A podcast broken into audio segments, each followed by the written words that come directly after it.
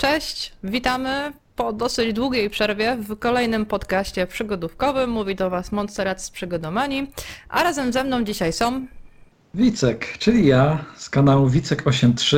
Wszyscy pewnie mnie już znacie. Jacek, człowiek z zewnątrz, który lubi dużo gadać o grach. Cześć. I Domino, dawno mnie tutaj nie było. Dzień dobry. Um, dzisiaj mamy taki temat w sumie mm, trochę hybrydowo-patchworkowy, ponieważ będziemy mm, mówili o trochę o historii, trochę o rozwoju gier przygodowych, y, o tym jak y, one się rozwijały, jak przenikały się różne ścieżki, a także jaki miały wpływ na inne gatunki gier. No i zobaczymy jak nam temat się rozwinie. Ja, żeby nas tak trochę wprowadzić w ten temat, mam taki krótki wstęp historyczny żeby trochę przybliżyć e, te początki. I cofniemy się do lat 70., mm, kiedy to powstawały pierwsze e, gry narracyjne, w których e, nie było grafiki i należało wpisywać komendy z klawiatury. Mm, I te gry były. Tutaj trzeba zwrócić na to uwagę, że mm, chociaż, to, chociaż te gry gdzieś tam od początku lat 70. się pojawiały, to one nie miały stricte takiej mm, formy narracyjnej, nie miały za bardzo fabuły. I jako taką pierwszą grę przygodową, chociaż jeszcze nie w tej takiej formie klasycznej, jakiej my znamy, tylko właśnie w tej formie narracyjnej, podaje się grę z 75 roku, chociaż ona była potem upgrade'owana kilkakrotnie do 77. I to jest gra e, Colossal Cave Adventure, którą, zaprojek... tak, którą zaprojektował Will e, Cort... e, matko, nie to przeczytam. Crowther, tak, Will Crowther, a później dołączył do niego Don Woods. I tutaj taka ciekawostka, mm, ta gra została zaprojektowana jako taka forma mm, zbliżenia się do córek autora, ponieważ ten e, po rozwodzie chciał jakoś nawiązać z nimi nić porozumienia. E, I ponieważ również był takim, e, eksplorował on jaskinie, to jakby ta gra została takim połączeniem przedstawiającym jego doświadczenia z tego, z tego hobby oraz on był także też zapalonym graczem RPG w Dungeon of Dragons, więc tutaj połączył mm, te dwa, te dwa pomysły. E, No i potem już 5 lat później e, Sierra Online e, i Robert Williams ze swoją żoną. No, Ro- Roberta, Robert, Przepraszam, Ken Roberta, Willi- przepraszam, Roberta Williams i Ken Williams, pom- pomyłka. E, Tak, e, stworzyli pierwszą przygodówkę e, graficzną, czyli e, Mystery House. E, No i to jakby tyle z tego początku. Ja myślę, że możemy teraz zacząć rozmowę na ten temat. No tak, y, tak naprawdę ten, ten pierwszy autor, którego nazwisko wymieniłaś, to zdaje się, że on już w 1972 roku taki prototyp tej gry stworzył, natomiast jak, jak słusznie zauważyłaś, ona, ta gra była później rozwijana już przez, przez inne osoby. Y, I tak właściwie mm, do, do masowej świadomości y, trafiła w, w połowie lat. Ty powiedziałaś 75, ja tam mam e, informację, że w 76 roku, ale to, to są takie szczegóły, w które nie będziemy wchodzić. Y, No i istotnie Sierra, czyli pierwszy taki, taki przygodówkowy e, bastion, bo lata 90. takie dwa główne przygodówkowe bastiony, jeszcze miało to początek w zasadzie w latach 80. y, można wyróżnić, czyli Sierra i, i Lucas, Arms, a, Lucas Arts, znane wcześniej jako Lucasfilm Games. To były takie dwie firmy, które trzymały te, te przygodówki nie, nie jak to jest obecnie w niszy, tylko mm, na powierzchni. W zasadzie w pewnym momencie przygodówki były najpopularniejszym i najbardziej cenionym e, gatunkiem gier komputerowych. Panowie, czy i, i pani droga również, ch- chciałbym was zapytać, bo to jest interesujące, czy wy macie jakieś praktyczne doświadczenia w tych grach? Ja nie słyszałem wcześniej pojęcia w odniesieniu do tych gier takiego jak gry narracyjne. Ja raczej znałem te gry jako po prostu tekstówki. No Czy wy macie jakieś praktyczne doświadczenia z tego typu grami? Tak. Przyznam szczerze, o, to ciekawe, bo, bo ja, też. Ja w zasadzie nie, grał, nie grałem w takie gry. Odpaliłem pierwszą polską grę komputerową, która była sprzedawana, czyli Puszkę Pandory. Była to właśnie tekstówka stworzona przez Marcina Borkowskiego. Y, Marcin Borkowski, y, co ciekawe, nadal działa y, w branży, ale nie, nie od strony twórcy. Pisuje dla Pixela obecnie. A ta gra była, zdaje się, w połowie lat 80. Y, Ona, ona weszła, była sprzedawana poprzez ogłoszenie w bajtku wówczas. Taka ciekawostka.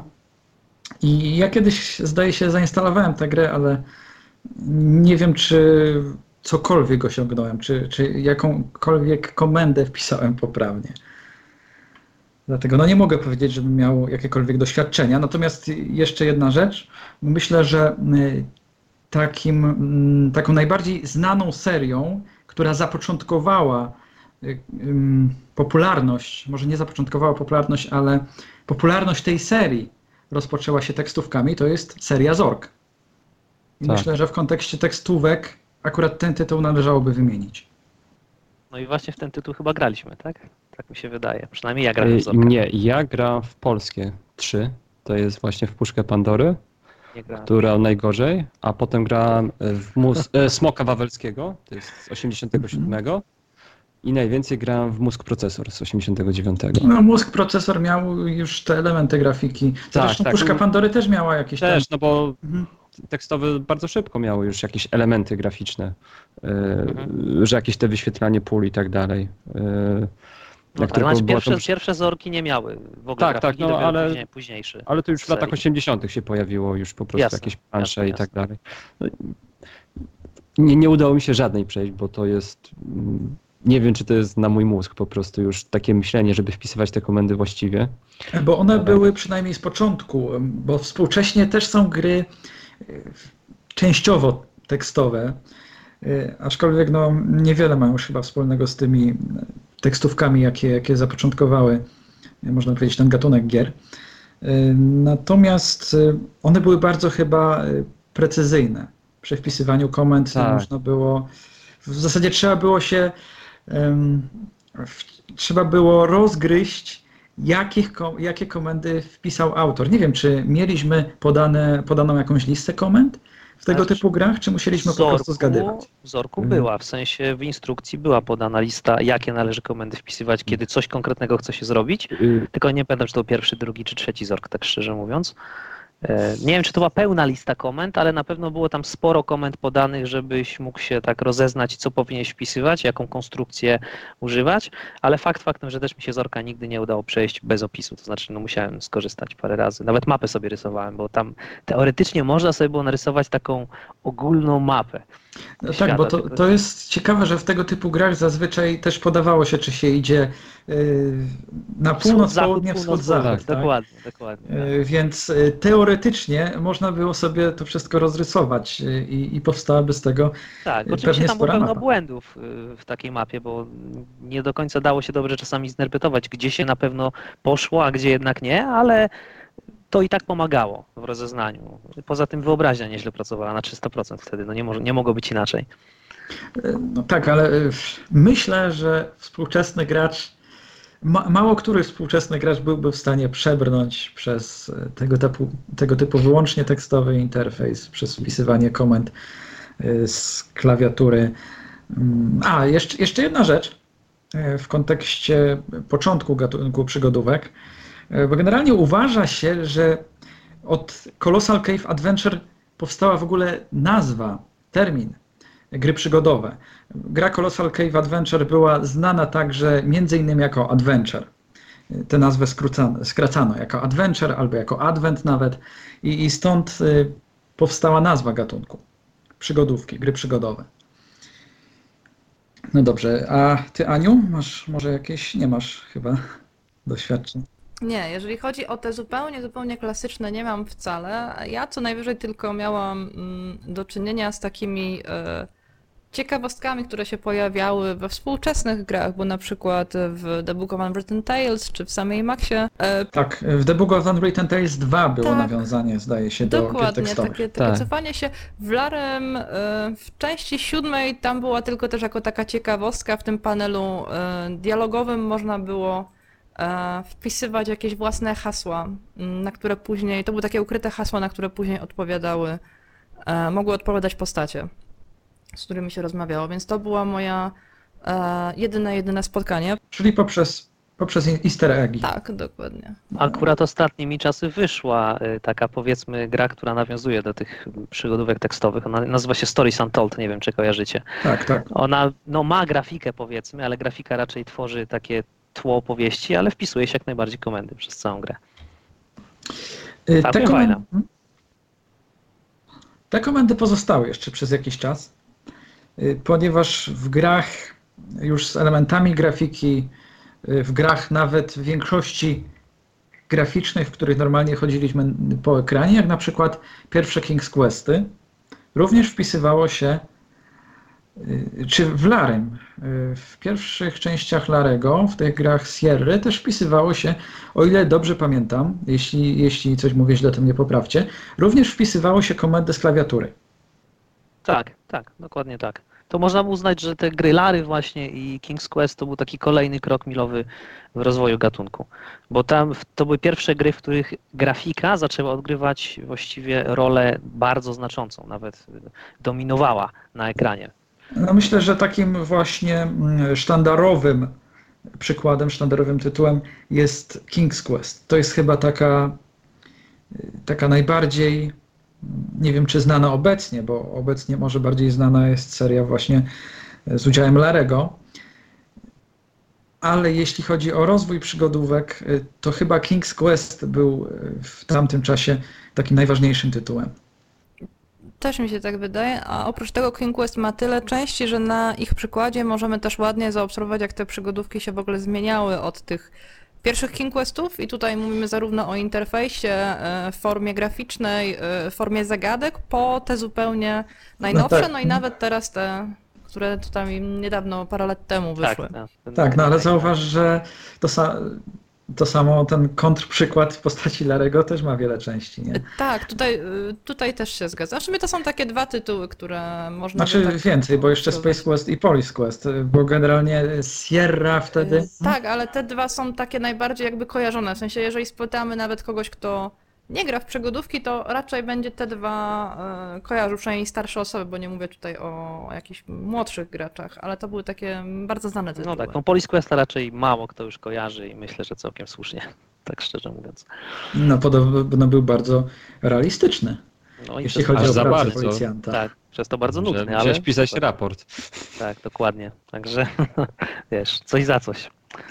E, Ale tutaj można e, dostrzec też taką tendencję e, w grach Sierry, która występowała, czyli nastawienie na kilka serii i ciągnięcie ich przez bardzo długi czas, czyli dopisywanie kolejnych części. Inaczej, trochę inaczej to było mimo wszystko z, z Lucas Artsem, który też miał swoje znane serie, ale jednak wydaje mi się, że miał więcej takich, takich tytułów jednak nie dopisywał aż tylu tych części, siedmiu czy ośmiu, tak? I nie nazywał, nie nazywał wszystkiego Quest. Tak, dokładnie. No, poza tym Właśnie. LucasArts bardziej dbał jednak o fabułę. No, jednak kolejne części Monkey Island y, trochę mocniej się ze sobą y, według mnie łączyły niż kolejne części King's Quest. Ja wiem, że tam też jest jedna tak naprawdę historia i tak dalej, że to jest cały czas ten bohater, potem jego córka bodajże, tak? Którejś z części, ale no, to jednak była taka dosyć mocno infantylna bajka i taką historię jest bardzo łatwo napisać. Tam to nie miało aż takiego znaczenia. A w LucasArts no jednak ten sznyt dobrego pióra było widać właściwie czuć od początku i to, to, to Tutaj w ogóle ja Wam wspominałam przy naszej ostatniej rozmowie, tej naszej organizacyjnej, a propos tego, że właśnie nie pamiętałam, kto e, wspominał o tym, że nie podobały mi się pewne cechy w przygodówkach, dlatego zaczął robić inne i ja właśnie wywiedziałam się, o kogo chodziło, więc e, i to się właśnie wiąże, Jacku, z tym, co mówisz. E, I to był Ron Gilbert z LucasArtsa, który no w tamtym okresie napisał, e, z tego co się dowiedziałam, esej, le- co go wkurza w przygodówkach. I tam właśnie wymieniał mm, między innymi na przykład to, że e, traci się pewną e, przyjemność z grania, kiedy jest się karanym, bo w zupełnie nie, niespodziewanym momencie można było zginąć, mm, czy, czy zagadki były nielogiczne. I on postanowił, że w jego grach tego nie będzie. e, No i potem powstał e, innymi Maniac Mansion czy e, Monkey Island pierwsze, które faktycznie tam już ta pewna logika funkcjonowała. I, I no i też nie, te postacie też tam nie ginęły, bo w po wcześniejszych grach to w sumie nie było nic dziwnego, że człowiek idzie, e, człowiek, przepraszam, postać e, idzie, człowiek w nią gra e, i nagle zupełnie, wiesz, bez ostrzeżenia można gdzieś tam, gdzieś tam, gdzieś tam zostać zabitym przez jakąś postać, bo się pechowo trafiło. Chociaż to nie była tylko bolączka gier przygodowych, bo ona się pojawiała, ten typ problemów pojawiał się na przykład na gry jakieś inne konsolowe, czy, czy jak były w tych. E, matko, te gry takie pokroju flipera, Boże, jak one się nazywały? E, flipera? Celowniczki. E, no, chodziło, że jak chodziłeś do tego, nie? Do salonu gier i tam były te duże maszyny, to tam mm, pojawiały się też jakby niektóre gry. Pamiętam, kiedyś oglądałam nawet cały program o tym, że niektóre miały taką realistykę, że w sumie nie, nie wiadomo było w jaki sposób poprowadzić kombinację, bo też można było łatwo, e, łatwo zginąć. Ale myślę, że, że do tego dojdziemy, bo jeszcze trochę jest y, za wcześnie. Nasza narracja jeszcze nie doszła do tego punktu, y, nie doszła do LucasArts i myślę, że, y, że LucasArts, które trochę później zajęło się przygodówkami od, od Sierry, kilka lat później, no myślę, że teraz możemy ten, ten wątek poruszyć, bo tytułem, który już wymieniłaś zresztą, bardzo istotnym w rozwoju y, gier przygodowych i istotnym mm, dla tego, jak w przyszłości wyglądały przygodówki, był właśnie Maniac Mansion. Tytuł stworzony przez LucasArts. Y, Dlaczego? Dlatego, że wprowadził on interfejs SCAM, y, czyli Script Creation Utility for Maniac Mansion. Skryptowy język programowania, który te gry z interfejsem SCAM charakteryzowały się y, zwykle, zwykle na dole. y, Był w nich język komend, znaczy język, zestaw komend. Tych komend była ograniczona liczba w przeciwieństwie do, y, w przeciwieństwie do tekstówek, gdzie mieliśmy tych komend bardzo wiele i musieliśmy je ręcznie wpisywać. Tutaj mieliśmy na dole ekranu zbiór tych komend i po prostu klikaliśmy. Na przykład użyj, a później klikaliśmy w miejsce interaktywne. I to zdefiniowało na pewien czas gatunek przygodówek, bo nie tylko korzystało z, z, ze Scam Studio LucasArts, ale i y, wiele innych y, twórców gier też podążyło y, tą ścieżką. Mieliśmy polskie gry z takim interfejsem. I tutaj w moim odczuciu jest ten moment, kiedy przygodówki już e, zaczęły być grywal, bardziej grywalne i takie, w które nawet dziś z powodzeniem można grać. Myślę, że taki interfejs jest już przystępny dla współczesnego gracza, który e, ma w sobie odrobinę e, dobrej woli, samozaparcia, by, by jednak grać w jakieś trochę trudniejsze gry, by jednak trochę bardziej kombinować. Myślę, że w tego typu grach już współczesny gracz mógłby No się też ten odnaleźć. interfejs dał nam w sumie nazwę tego, co klasycznie znamy jako point and click adventure, czyli takie mamy w sumie trochę połączenie tych nazw. No, wskaż i kliknij. ewidentnie. No tak, no gry z LucasArts były o wiele łatwiejsze od gier Sierry, y, w dobrym tego słowa znaczeniu, bo tam już faktycznie mogliśmy się domyślić, co zrobić, żeby rozwiązać zagadkę, bo niestety w grach Sierry to wygląda, wyglądało tak, że trzeba było się domyślać, co twórca miał na myśli, co twórca Ale chciał, słuchaj, żebyś zrobił. Ale w I metodą tysiąca prób i błędów w końcu ci się gdzieś tam udało, więc to, to nie było fajne kompletnie.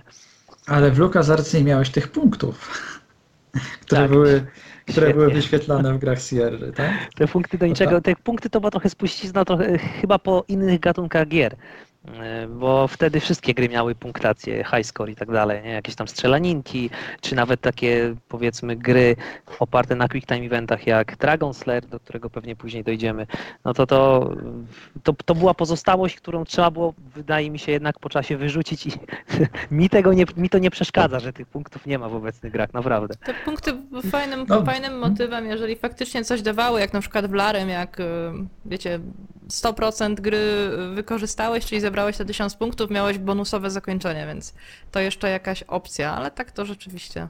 No tak.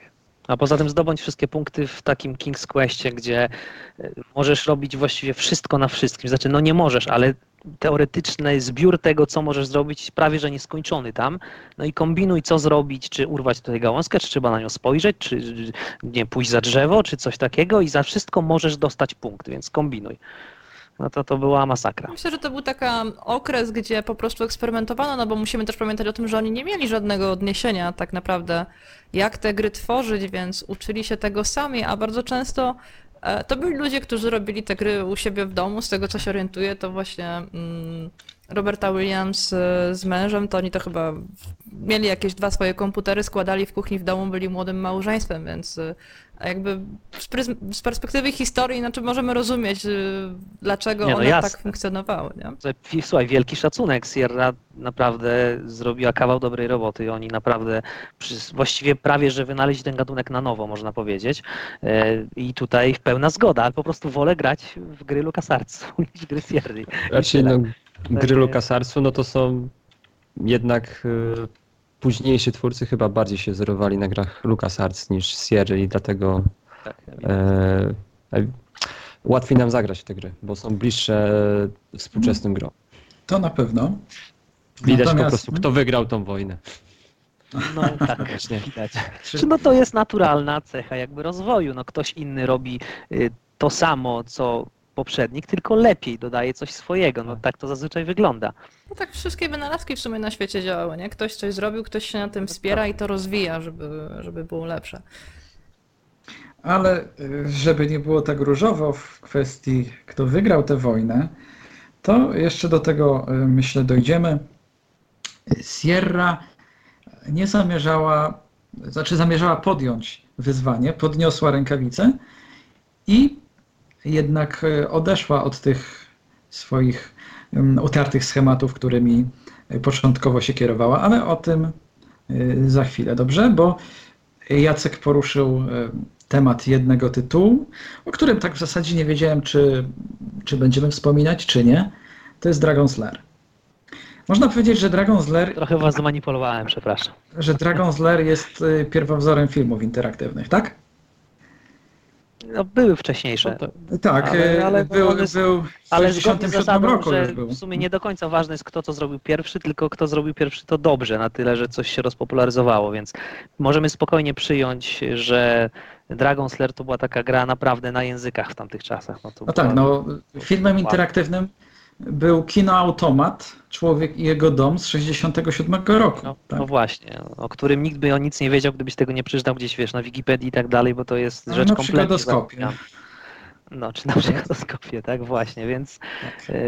Y, wiesz, warto to zaznaczyć, ale nikt tego właściwie nie doświadczył z ludzi nam jakoś tam znanych i tak dalej, więc wątpię, czy jest sens jakoś głębiej rozmawiać o takich naprawdę zamierzchłych tytułach, które właściwie, oczywiście one swoją cegiełkę dodały do rozwoju, ale o nich się generalnie zapomina. No, no tak, no tak samo jak przecież y, niektórzy znaczy nie wiem, czy się twierdzi, ale generalnie za ojca y, FPS-ów jest uważany Wolfenstein 3D, natomiast to też nie była pierwsza tego typu gra, ale to tak, tak, tym... ale to w nowych grach też, znaczy w tych nowszych grach też tak widać y, tą tendencję. Na przykład Gears of War jest znane z tego, że wymyśliło system przyklejania się do osłon.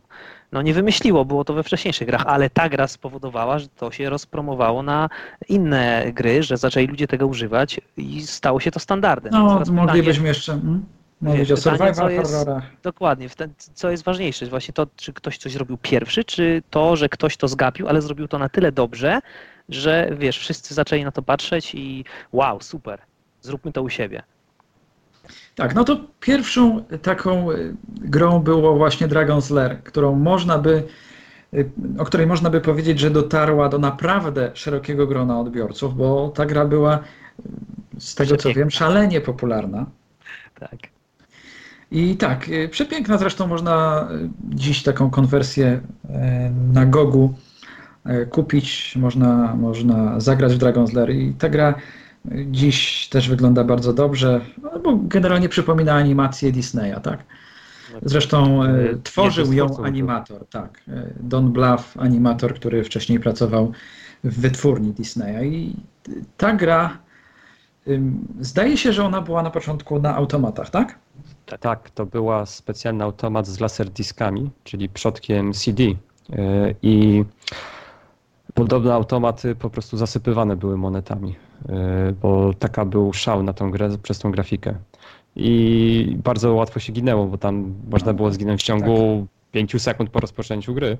Chciałem do tego Raczej- właśnie dojść. Tak, ja właśnie też do, do tej Tak. gry piłam, bo właśnie mniej był ten problem, że tam chyba sekwencje, e, nawet chyba przy każdym podejściu nowym e, się zmieniały, więc e, w sumie nie można było, jak to w niektórych grach, uczysz się na pamięć sekwencji i, i leci. One tam bodajże chyba miały, było ileś sekwencji za każdym razem nawet w tych samych miejscach, albo nigdy nie było wiadomo, gdzie się tam wyląduje.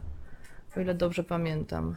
To chyba było tak tam, że miała się przez jakiś czas sekwencje, które się powtarzały, zawsze były takie same, ale było kilka momentów w grze, gdzie były losowane jakby sekwencje i okej, mogłaś się nauczyć powiedzmy pierwszych dwóch minut gry na pamięć, nauczyłaś się, ale dochodziłaś do tego momentu, gdzie mogło ci wylosować już inną sekwencję za każdym razem, powiedzmy jedną z czterech, no i tu już niestety jak nie trafiłaś, to od początku.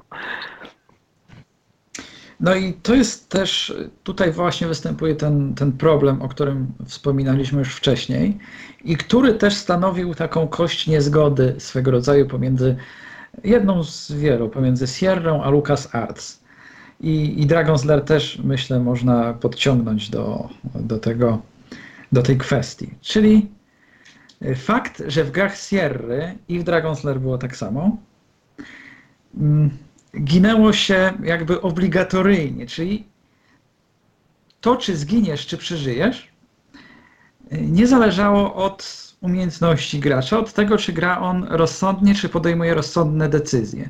Bo te śmierci pojawiały się niejako losowo w takich momentach, których nie sposób było przewidzieć. Nie sposób było przewidzieć, że dane działanie spowoduje śmierć. Natomiast i w Dragon's Lair to było bardzo problematyczne, bo mogło się, trzeba było raz działać bardzo szybko, szybko nacisnąć tam, dajmy na to jakiś przycisk czy strzałkę, y, żeby przejść w odpowiednie miejsce, wykonać daną czynność. Ale w zasadzie no, trudno było w jakikolwiek sposób przewidzieć, która, które działanie jest y, prawidłowe. Nie można było tego jakby na logikę logiki tutaj zastosować, żeby wybrać właściwą opcję. Na przykład był, był chyba taki moment, że się spadało, spadało i trzeba było w odpowiednim momencie na platformę wyskoczyć, ale w którym momencie? E, Tak, tak, tak. Nie na wiadomo. takiej windzie, pamiętam. To chyba była trzecia platforma od góry, na którą trzeba było wyskoczyć, a wszystkie poprzednie to była śmierć. No i żadnej podpowiedzi, nic. Nic, co by wskazywało Ale- na to. Tak. Dragon's Lair tutaj jest złym przykładem, bo to jednak była gra automatowa. I Które, gry, tak, one, gry automatowe były inaczej projektowane jednak, bo wszystkie te gry automatowe są bardzo trudne, bardzo łatwo zginąć, no bo chodzi, żeby wrzucić monetę. dokładnie. Mają I- zarabiać, więc Tak, a gra Dragon's Lair był bardzo prosty automat, bo on miał chyba gałkę i dwa przyciski. tak. W Eee, sensie i lewa akcja, To- prawa akcja i gałka, nie? Czy coś takiego. Tak, tak. Że ty tam miecz chyba z, właśnie z jednej, miecz, z drugiej strony tak, i, tak, tak. i, I i, po prostu e, gałka, Gałka. że na cztery strony działała, w, Tak, tak, tak. gdzie się wyświetliło. Była bardzo prosta, bardzo szybka, no bo chodziło, żeby zarabiała na siebie. A ten automat w dodatku był bardzo drogi przez tą technologię użyto, tych laserdysków, bo to było takie, las, laserdysk to ważył chyba kilogram ponad, e, żeby mógł, móc pomieścić taką grafikę. I tutaj jest trochę niesprawiedliwe porównywanie tych gier, no bo inny był cel projektantów. Jednak jak mamy grę, która jest na komputer i kupujesz grę raz i nie musisz potem rzucać monet, no to sprzedawcy, e, producentowi nie zależy, żeby ta gra była tak trudna, żeby się opłacała. Bo przecież Dragon's Lair było krótką grą ogólnie. Nie wiem ile, yy, 25 przejście całej minut? gry. No 25 minut dosłownie, to jest króciutka Max, gra. To jest cała gra, Tak. dokładnie. E, Znaczy, Jakby masz była rację, łatwa, no to- ale ja tu widzę jakby podobieństwo tych samych metod. To znaczy, popatrz, w, e, w King's Questie, kiedy ginąłeś, to było też przez twórców zaplanowane, zaplanowane ewidentnie, żebyś często ginął, bo tam zawsze się pojawiał jakiś śmieszny tekst, który ci opisywał, dlaczego zginąłeś i tak dalej. No, y, w Dragon's Lair za to była zawsze jakaś bardzo fajna, super narysowana, zabawna animacja, kiedy Tak. ginąłeś. Więc tutaj zasada jest podobna, ale fakt, że wykorzystana trochę dla innych celów. Tutaj w Dragon's Lair po to, żeby, żeby monety sypały się szerokim strumieniem do, do automatu, a y, w King's Questie, no właśnie nie wiem dlaczego. Nie mam pojęcia, co przyświecało yy, Sierrze, nie, jak to, jak to odmienić, firmie Sierra może w ten sposób. E, jaki to był cel, żeby robić właściwie wszystkie ich tytuły z tego okresu w taki sposób, że dosłownie co 5-6 minut giniesz bo musisz metodą prób i błędów grę przechodzić na zasadzie, że ok, ginę, load, teraz zrobię inaczej i tak dalej, i tak dalej. Dlaczego? Nie mam zielonego pojęcia. Może, może oni się po prostu właśnie wzorowali na tych pierwowzorach, które wychodziły na automatach i wiesz, no tak jak na przykład jak telewizja na początku wzorowała się mocno na teatrze, tak tutaj mm, z braku innego odniesienia po prostu do tego się odnoszono i dopiero później sprawdzano, co się tak naprawdę w takim mm, komputerze osobistym zmieni, no bo pamiętajmy, że jakby tutaj um, te wszystkie zmiany, które szły częściowo, tak by też pojawiły się dlatego, że komputery stały się bardziej osobiste, można mogły być w domu, one też trochę inaczej funkcjonowały. No tak, no możesz mieć rację, bo faktycznie chociażby te punkty, o których mówiłaś wcześniej, to też jest jakby wzięte z y, innych gier, właśnie z automatowej nazwijmy to, tradycji. No ale oni jednak to zaimplementowali po to, żeby chyba wyczuć jakby teren, e, co należałoby zmienić e, w grach na komputery osobiste. Ale długo tego nie zmieniali de facto. No bardzo długo tytuły Sierra miały i punkty i się ginęło co 5 minut. Znaczy tak, e, generalnie myślę, że samo porównywanie metod nie jest w żaden sposób niesprawiedliwe. Niesprawiedliwe mogłoby być ewentualnie wartościowanie tego, czy wartościowanie gry ze względu na zastosowaną metodologię. Tak? Wiadomo, że to był początek lat 80., właściwie gry były dopiero w powijakach, gry się tak. rozwijały. No i no nie można też przykładać do tego dzisiejszych standardów y, i, i tego, co dziś jest uważane za powiedzmy archaiczne, co dziś jest uważane za niefunkcjonalne. Y, nie, moż, nie można tego y, również przykładać do gier z tamtego okresu, z początku lat 80., tak? tak. Chociaż ja bym powiem ci, bardzo życzyła sobie, żeby współczesna animacja i grafika była taka jak Dragon Slayer, bo to jest po prostu mistrzostwo. Oj, tak. To ja nie też, tylko, nie tak. tylko Dragon Slayer, w ogóle wiele przygodówek z lat 90. Mhm animacyjnie no zdecydowanie przerasta. To o dwie długości albo i więcej współczesne point and clicki. Na przykład y, każda śmierć w tego typu grach była fajnie zanimowana. A dzisiaj, jak się ginie w przygodówkach, fakt, że nie ma wielu takich tytułów w klasycznych przygodówkach, w których się ginie, ale bardzo często w ogóle nie jest zanimowana, tylko jest napis nie żyjesz, nie? No ale wiesz, kiedyś przygodówki y, z tamtego okresu to były gry AAA na tamten, tak, no, a dzisiaj nie są. Więc wtedy jak największe pieniądze, które wtedy wydawało się na robienie gier, szły właśnie na przygodówki i można było sobie pozwolić na super poklatkową animację, przepięknie narysowaną przez jakiegoś artystę. No a dzisiaj niestety to jest rynek indie. Na rynek indie nie ma y, jednak kasy wielkości gier AAA. No, ja, wiem, ja wiem, że te wielkości się zmieniły, ale chodzi o tendencję i o jakby perspektywę. No, no wtedy trudno, to były gry AAA i dzisiaj nie są. trudno to przyrównać, bo wiadomo, mamy też inflację, więc to nie jest, bo można tak, mówić, że wtedy gry były tańsze. Tak, były tańsze, ale, ale jednak gry, dokładnie, ale jednak gry przygodowe były jednym z głównych nurtów rynku i największe pieniądze również szły na gry przygodowe. Największe pieniądze w tamtym czasie oczywiście, jakie szły na gry. Tak jak mówię, no to one oczywiście, że były znacząco mniejsze niż dzisiaj, no ale rynek też się dzisiaj bardzo zmienił. Wszystko się kompletnie... No i też trzeba zwrócić uwagę na to, że wtedy pozwalano sobie, mm, i to nie tylko w grach, bo to widać w kinie i w zarówno różnych innych mediach, dużo chętniej podchodzono do eksperymentowania. Tam się nie bano eksperymentować, ponieważ e, mm, ten taki cel sprzedażowy e, nie był tak bardzo eksponowany, jak jest teraz. Teraz wszystko, co się robi, robi się wyłącznie po to, żeby zarobić i to zarobić jak najwięcej. A, a wtedy, no wiadomo, że te pieniądze musiały być, no bo bez pieniędzy nie ma kolejnych produkcji, ale no różne, różne, różne projekty pokazywały nam, że twórcy nie bali się zrobić jakiegoś bardzo dziwacznego eksperymentu, który, który po prostu mógł nie chwycić na to, żeby to był kolejny hit, ale przynajmniej go robiono i w ten sposób e, doczekaliśmy się jakichś różnych ciekawych historii. No wiesz, tutaj można e, z jednej strony się trochę zgodzić, można się też zupełnie nie zgodzić, zależy z jakiej strony e, do tego podejdziemy, bo dziś są eksperymenty, ale te eksperymenty idą czasem w takich nieoczekiwanych kierunkach. No spójrzcie na grafiki dzisiejszych gier, czy, czy na to, co w, dzisiaj, co w dzisiejszych niektórych grach można robić. To są zupełnie skrajne podejścia w niektórych grach niezależnych.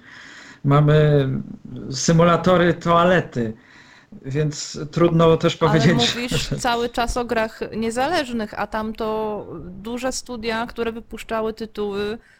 Też pamiętajmy, że nie wypuszczano wtedy też tytułów tak jak teraz. Teraz idą tytuły w, setk, e, w setkach, nie w tysiącach co roku. Tak, no tutaj się E, zgadzam. A wtedy no, tych gier było zdecydowanie mniej i ludzie się na to godzili, to bo przecież były kupę czasu pracy, więc to i tak e, tutaj raczej myślę o tym, nie?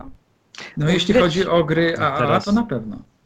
No tak, no ale wtedy to była taka trochę terra incognita. Oni właściwie musieli sprawdzić, co się przyjmie. To wszystko było ciągle wynajdywane na nowo, każdy gatunek. Y, Każda firma właściwie musiała, y, to był taki założenie wstępne przy robieniu gry, że musimy dodać coś nowego, żeby się odróżniać od, od konkurencji. Bo wtedy jeszcze nie było tak, że to były zastygnięte gatunki, gdzie faktycznie każdy wiedział, co jak robić, czego nie robić i tak dalej. Dzisiaj mamy już kompletnie to wszystko zastygnięte. Nawet rynek Indii, który, tak jak Wicku zauważyłeś, mocno eksperymentuje, ale no, w takie dziwne strony trochę, on też w bardzo dużych e, ilościach odwołuje się tak naprawdę do tego, co było i co się okazało dobre i sprawdzone. Czy to w erze 16 bitów, czy to w gatunku przygodówek, czy w jakichkolwiek innych gatunkach. Wtedy po prostu te wszystkie rzeczy dopiero się tworzyły, one się wynajdywały na nowo. Dzisiaj my już wiemy, jak się robi gry FPP i każdy się trzyma tego schematu. Wiemy, jak się robi jakieś inne gatunki i każdy się trzyma tego schematu, bo to już zostało jakby w pełni sprawdzone przez te wcześniejsze produkcje. No to prawda, no też rozwój technologiczny y, sprawiał, że niektóre rzeczy dopiero w pewnym momencie zaczęły, zaczynały być dostępne dla twórców. Niektóre rozwiązania. Dokładnie. Obecnie mamy fotorealistyczną grafikę, y, no ale kiedyś ten mm, wyścig szczurów y, no był, był potężny i każdy, każdy chciał sprostać nowym wymaganiom. Dziś wiadomo, zmieniają się cy- cyferki w procesorach, ale już nie widać tak z roku na rok takiej zmiany, jak to było. Tak, oczywiście. Zresztą doskonale wiadomo, czego się możemy spodziewać raczej- w kolejnych grach. To zależy. Spójrzcie na gry sprzed 10 lat i tak myślicie, o, kiedyś była foto, Crysis na przykład, o, fotorealistyczna gra. No nadal wygląda dobrze, ale to fotorealizm to na pewno nie jest. To jednak No nie, się zmienia. Bo... I pamiętajmy jeszcze, że trudno się dziwić studiom dużym, no jak studio 200-osobowe to nie jest nawet, nie robi gier nawet AA. No nie wiem, pomijam Wiedźmina na przykład, ale yy, Obsidian Entertainment zatrudnia 200 osób i on nawet się nie zalicza do studiów, które robi gry AA, tylko AA. To, to jakie pieniądze samo utrzymanie takiego studia kosztuje? No to nie dziwne, że twórcy czy wydawcy chcą sprzedać tą grę, no bo koszty rosną coraz bardziej. Ale to jest Bo trochę jak im lepsza grafika, tym więcej grafików trzeba. Tak. Dlatego Bo- ja widzę przyszłość w sztucznej inteligencji, że ona będzie się zajmować takimi prostymi, mrówczymi robotami y, przy robieniu gry. Mam na myśli, wiesz, masz na przykład jakiś wielki sandbox, no i wiesz, masz tam drzewa i ka każde drzewo, każdy listek musi ktoś wymodelować, tak? Musi na to stracić czas i Nie, tak to, dalej. to i są tak już dalej. modele. No to dobra, już no to są przecież, modele, ale i to one musi, są tak. To musi pójść jeszcze wyżej, To- żeby zmniejszyć koszty produkcji, zmniejszyć jakby ilość osób, która musi pracować przy dużym tytule, bo faktycznie teraz gry już są tak drogie, mówię o grach AAA oczywiście cały czas, nie mówię o grach o symulatorze kibla, tak, czy coś, to, to nie, nie, nie o tym, Y, że to już jest może nie na granicy opłacalności, ale naprawdę to już się robią tak gigantyczne sumy, że y, no ja nawet trochę rozumiem twórców, którzy wiesz, trochę idą w te y, gry jako usługi, czy jakieś lootboxy, czy jakieś mikrotransakcje, bo to czasami jest właściwie jedyna forma, gdzie gra może naprawdę tyle zarobić, żeby to było znaczące w porównaniu do sumy, jaka poszła na zrobienie gry. Nie mówię, że zawsze, ale czasami tak jest. No tak. y, Wiadomo, że, y, że y, jeśli tworzy się grę, która już była na rynku, to można przewidzieć rezultat sprzedaży w większym czy mniejszym stopniu. Można przewidzieć, jeśli zrobi się dobrą grę w tym stylu, można przewidzieć, jak mniej więcej zareaguje rynek. Natomiast jeśli spróbuje się zrobić coś totalnie, zupełnie nowego, to trudno przewidzieć, czy to nie będzie kompletną klapą finansową. Z drugiej strony mogłoby też się sprzedać rewelacyjnie, tak? Bić rekordy sprzedaży, ale to ryzyko, ta niepewność właśnie zabija chęć do tego typu działań. No, tym bardziej, że też mamy przykłady e, eksperymentów, które nie powychodziły, w sensie nie, nie były dobrze i każdy jak widzi po prostu te przykłady, to tak, no też tak jak mówisz, boi się tego, nie? No a może wrócimy do tematu, co o tym myślicie? Dobrze, wróćmy. Dobrze. Y, tak. y, Byliśmy Dragon Slayer. w końcówce Tak. Dragon's Lair omówiliśmy, omówiliśmy Maniac Mansion i myślę, że teraz możemy przejść do lat 90. Mhm. Czyli w sumie takiego chyba najlepszego okresu. Pierwsza połowa lat 90. Tak, to zdecydowanie najlepszy okres dla przygodówek, bo one wtedy były na, na piedestale, na tronie. One były nawet najpopularniejszym gatunkiem, jak to kolega Mitch z Pixela zauważył do 92 roku, tak? Nie no, Mhm, oczywiście tak, tak żartujemy, ale pierwsza połowa lat 90. myślę, że, że, że tak można powiedzieć, to był ten, ten okres, kiedy przygodówki zdecydowanie były w mainstreamie. Y, I to były też czasy, w których rzeczywiście najbardziej rozwinął się LucasArts. Y, Małpia Wyspa, ale i inne tytuły. Mm, The Dig to już 95 rok, ale Full Throttle, Loom i przy tym tytule chciałbym się zatrzymać, bo to był przykład tego, jak, jakie mogą być zagadki w przygodówkach, jak oryginalne mogą być zagadki w przygodówkach. Nie wiem, czy tutaj się ze mną zgodzicie, bo y, graliście w Luma? Ja niestety nie Nie, ja grałem. nie grałem. Ja rozpoczęłam i wiem, że prawdopodobnie pijesz do zagadek muzycznych, które tam były. Tam były tylko takie zagadki. Dlatego Trzeba- właśnie nie grałem. Trzeba było odegrać e, określoną melodię, którą wcześniej e, usłyszeliśmy. I tam w ogóle nie było ekwipunku. Można powiedzieć, że e, gra była bardzo nieskomplikowana, bo jak powiedziałem, był jeden rodzaj zagadek, aczkolwiek była świetna fabularnie. Miała to być trylogia. No niestety skończyło się na jednej części. Później zdaje się miała być fanowska kontynuacja, jakiś tam początek, jeden epizod chyba jej wyszedł, nawet chyba można w niego zagrać. No natomiast no, nie było takiej pełnoprawnej kontynuacji, a szkoda, bo dla mnie, jeśli chodzi o, o klimat, jeśli chodzi o opowiadanie historii, to jest to zdecydowanie ekstraklasowy tytuł. Poza tym muzyka y, to są, to są motywy z muzyki klasycznej. Czajkowskiego, zdaje się, Jezioro Łabędzie, y, tego typu klimaty. Także mnie się w Luma bardzo, bardzo dobrze grało. Jeśli nie graliście, to polecam. Zdaje się, że tam można, nie wiem, czy poziom trudności wybrać? Chyba tak, y, że, że nie trzeba tak samodzielnie, tylko ze słuchu tych, tych melodii odtwarzać. Tylko, że, że chyba widać, w którym miejscu na pięciu linii gra dany, dany dźwięk. No ja mam na pewno zamiar podejść. e, Powiedz mi, to jest ta gra, w której, bo mm, że, że, że jakby matka maga została w gąskę zamieniona, tak? To była. Tak, tak. No, po prostu ujęło mnie jakby ten krótki opis i, i mam w planach zagrać. Raz nawet podeszłam i, i bardzo mi się podobał głos aktorski, który podkładał y, aktor pod główną postać. Ale jakoś tak przerwałam i nie miałam okazji wrócić, ale na pewno będę. Zdaje się, że głosy e, trochę później dodano, bo początkowo e, nie, nie jestem w 100% pewien, ale wydaje mi się, że, że w pierwszej wersji z 90 roku tych głosów nie było. Natomiast jeśli chcesz zagrać, to polecam ci, myślę, że jest, było na pewno na internecie, y, być może jest przetłumaczone słuchowisko.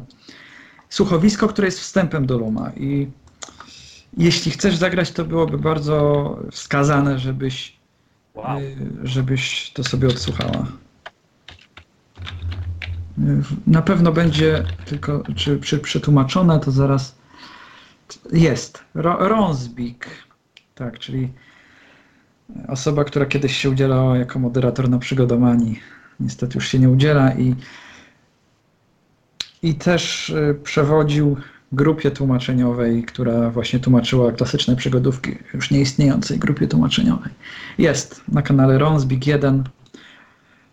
Jest to tu słuchowisko przetłumaczone z polskimi tekstami. I naprawdę warto przed rozpoczęciem rozgrywki sobie tego posłuchać. No ja na pewno skończę tą grę, więc y, mam zamiar zaliczyć na 100%. No to też, wiesz, y, jeśli są takie dodatki, bardzo fajne jak słuchowisko, no to myślę, że, że warto. Nie, no jasne, jasne, jasne.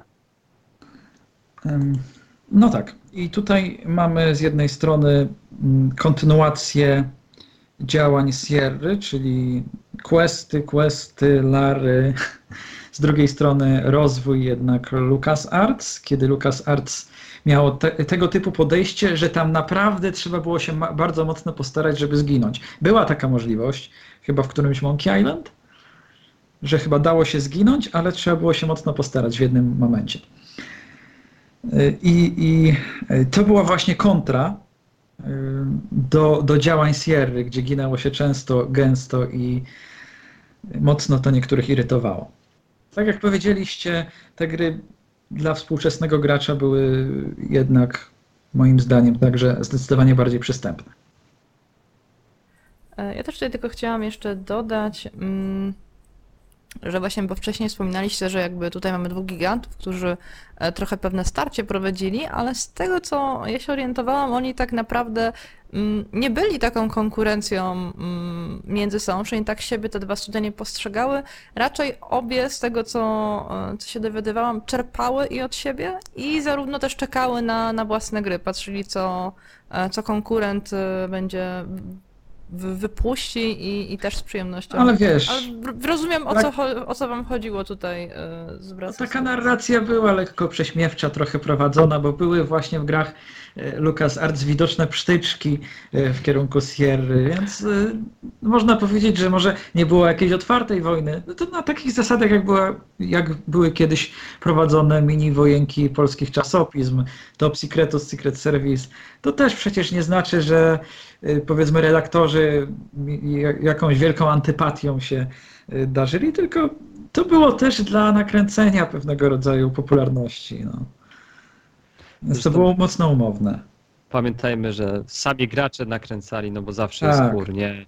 PlayStation, Xbox, yes. Nintendo, Sony, no, Apple, Sega, no zawsze są wojny. Konflikt, konflikt zawsze, to jest normalna no, rzecz. No, dokładnie, no tutaj było Lucas i Sierra, no taki konflikt.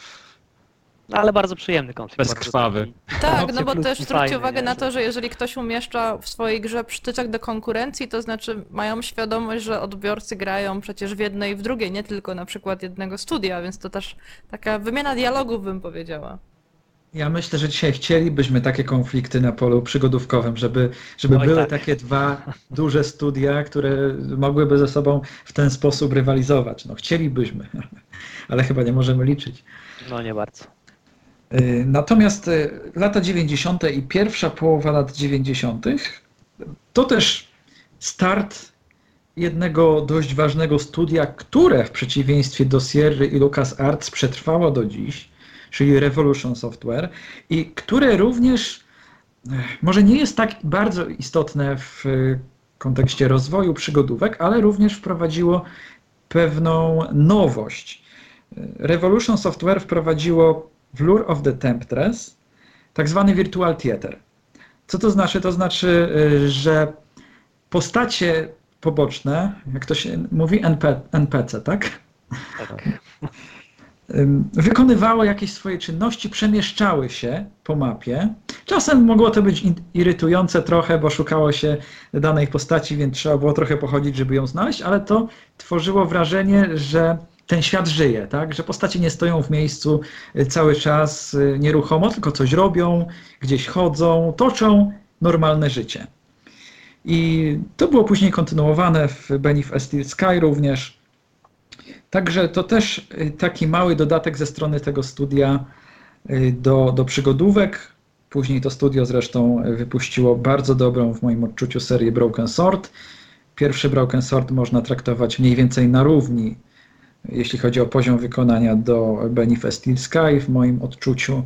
To były naprawdę solidne gry i chociaż to studio nigdy nie było traktowane jako taka konkurencja realna dla LucasArtsu czy, czy Sierry, to jednak zapisało się w historii i co istotne przetrwało do dziś. Myślę, że jeśli chodzi o przygodówki, to jest może nawet najstarsze, najdłużej działające studio, które rozpoczęło od przygodówek i dalej się przygodówkami zajmuje.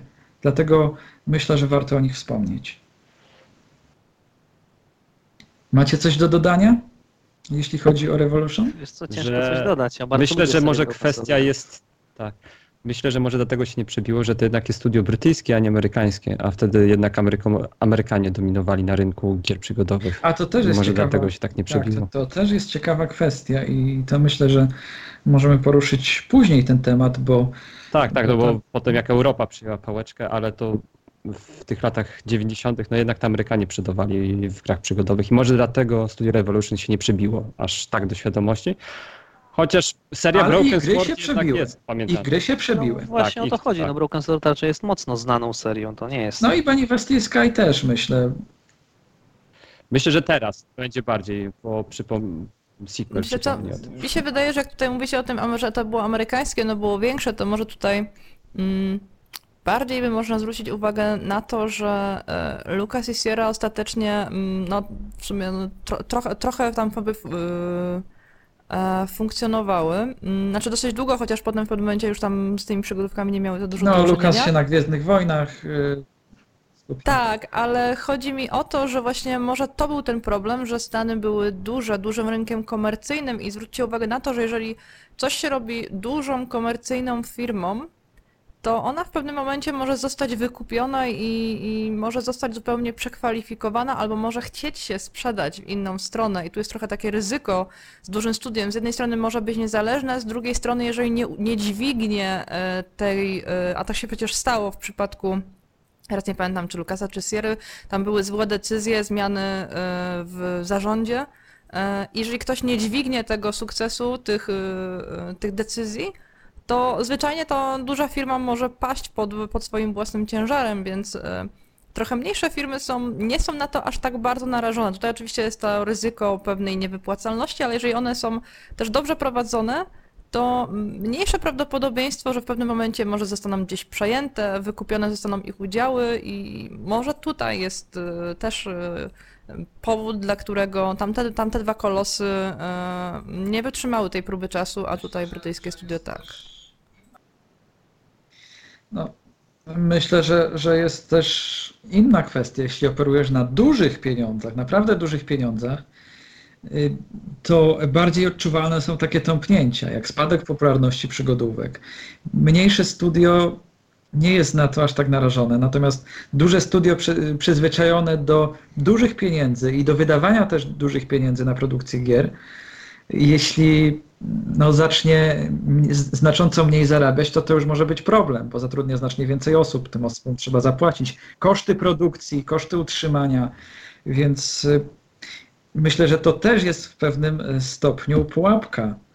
Taka duża popularność, duża, duża skala przedsięwzięć y, może też być gwoździem do trumny.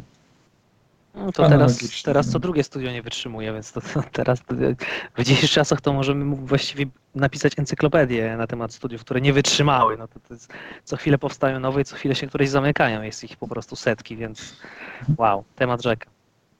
No jasna sprawa, krają, ale to później. No kraje to nie takie nowe studio, bez przesady. No, no tak. y, Krajo też zresztą w pierwszej połowie lat 90. już tworzyło przygodówki, Tak. bo Du- Dune jest od Krajo, tak? Dobrze mówię? A, chyba tak? To, Muszę, muszę to sprawdzić. też jest y, taki Chyba tytuł tak. zupełnie niekojarzony z tą firmą, bo ta firma, przygodówki kojarzone z tą firmą, to w zasadzie od Atlantis się, roz, się zaczęło. A tak, Krajo, 92 rok. Kraj, kraj, dobra. Dune. Była jeszcze ta gra z tymi dinozaurami. No tak, nie pamiętam jej tytułu niestety. Mm, Ym, mm, Nawet chyba ostatnio poruszaliśmy ten temat jakoś. Tak, wiem, ale znowu zapomniałem ten tytuł. On jest tak jakiś niecharakterystyczny, że nigdy nie mogę go zapamiętać. Lost, Lost Eden. Tak, tak. no ja tą w ogóle przeszedłem tą grę, ona mi się podobała, tylko No. tytuł nigdy nie mogę zapamiętać. Tam bardzo mi się muzyka podobała tak, Ym, swego czasu.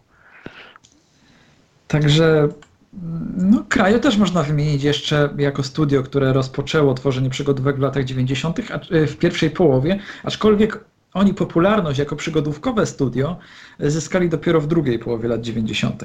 Więc jeśli chodzi o pierwszą połowę lat 90., to myślę, że chciałbym tutaj poruszyć taką bardzo istotną kwestię, kluczową kwestię, jeśli chodzi o późniejszy rozwój gatunku. Czyli full motion video i gry mystopodobne, bo trochę się krzyżują te, te dwa terminy, bo Myst też korzystał z, z żywych aktorów w sekwencji full motion video. E, natomiast tak, e, to był 93 rok i pierwszą grą nastawioną na łamigłówki logiczne z udziałem żywych autorów, to, żywych aktorów, to zdaje się nie był nawet Myst, tylko to był Seventh Quest, pierwszą taką znaczącą grą. Zdaje się, że Seventh Quest y, wyszedł kilka miesięcy przed Mystem. Nie jestem w 100% pewien, ale obie gry wyszły w 93 roku. Y, Seventh Quest to był, to był horror. Y, niedawno wyszła, to może będą zainteresowane osoby, które jeszcze o tym nie słyszały, rocznicowa edycja tej gry z polskimi napisami dodanymi. Którą no, na tłumacz... co wyszła? Na PC czy Na na, PC, na, na, na, na? Goga Steama. Na Goga Okej. Steama. Dobra. Zresztą nasz, nasz kolega tłumaczył, nasz kolega Twig. Ja, ja pisałem do autorów, to taka ciekawostka, napisałem, napisałem do wydawcy w zasadzie, e, czy jest szansa na polską wersję? No to on mi zadał pytanie, a przetłumaczysz? Byłbyś zainteresowany przetłumaczeniem? No, no to ja... Twiga się zaangażował. Ja nie, ale znam kogoś. Tak, no, dokładnie. w ten sposób mniej więcej. Nie, ale to jest też sympatyczne, chociaż mocno ryzykowne jednak. Jeśli ktoś do ciebie pisze, a ty proponujesz, nie znając tego kogoś, mu tłumaczenie. No, Ale mimo wszystko sympatyczne. Zawsze odzew y, twórców czy wydawców jest sympatyczny. Jak coś odpiszą, y, tym bardziej jeśli odpiszą coś innego niż standardowy tekścik na zasadzie Ctrl-C, Ctrl-V, tak? Tak, dziękujemy za zainteresowanie.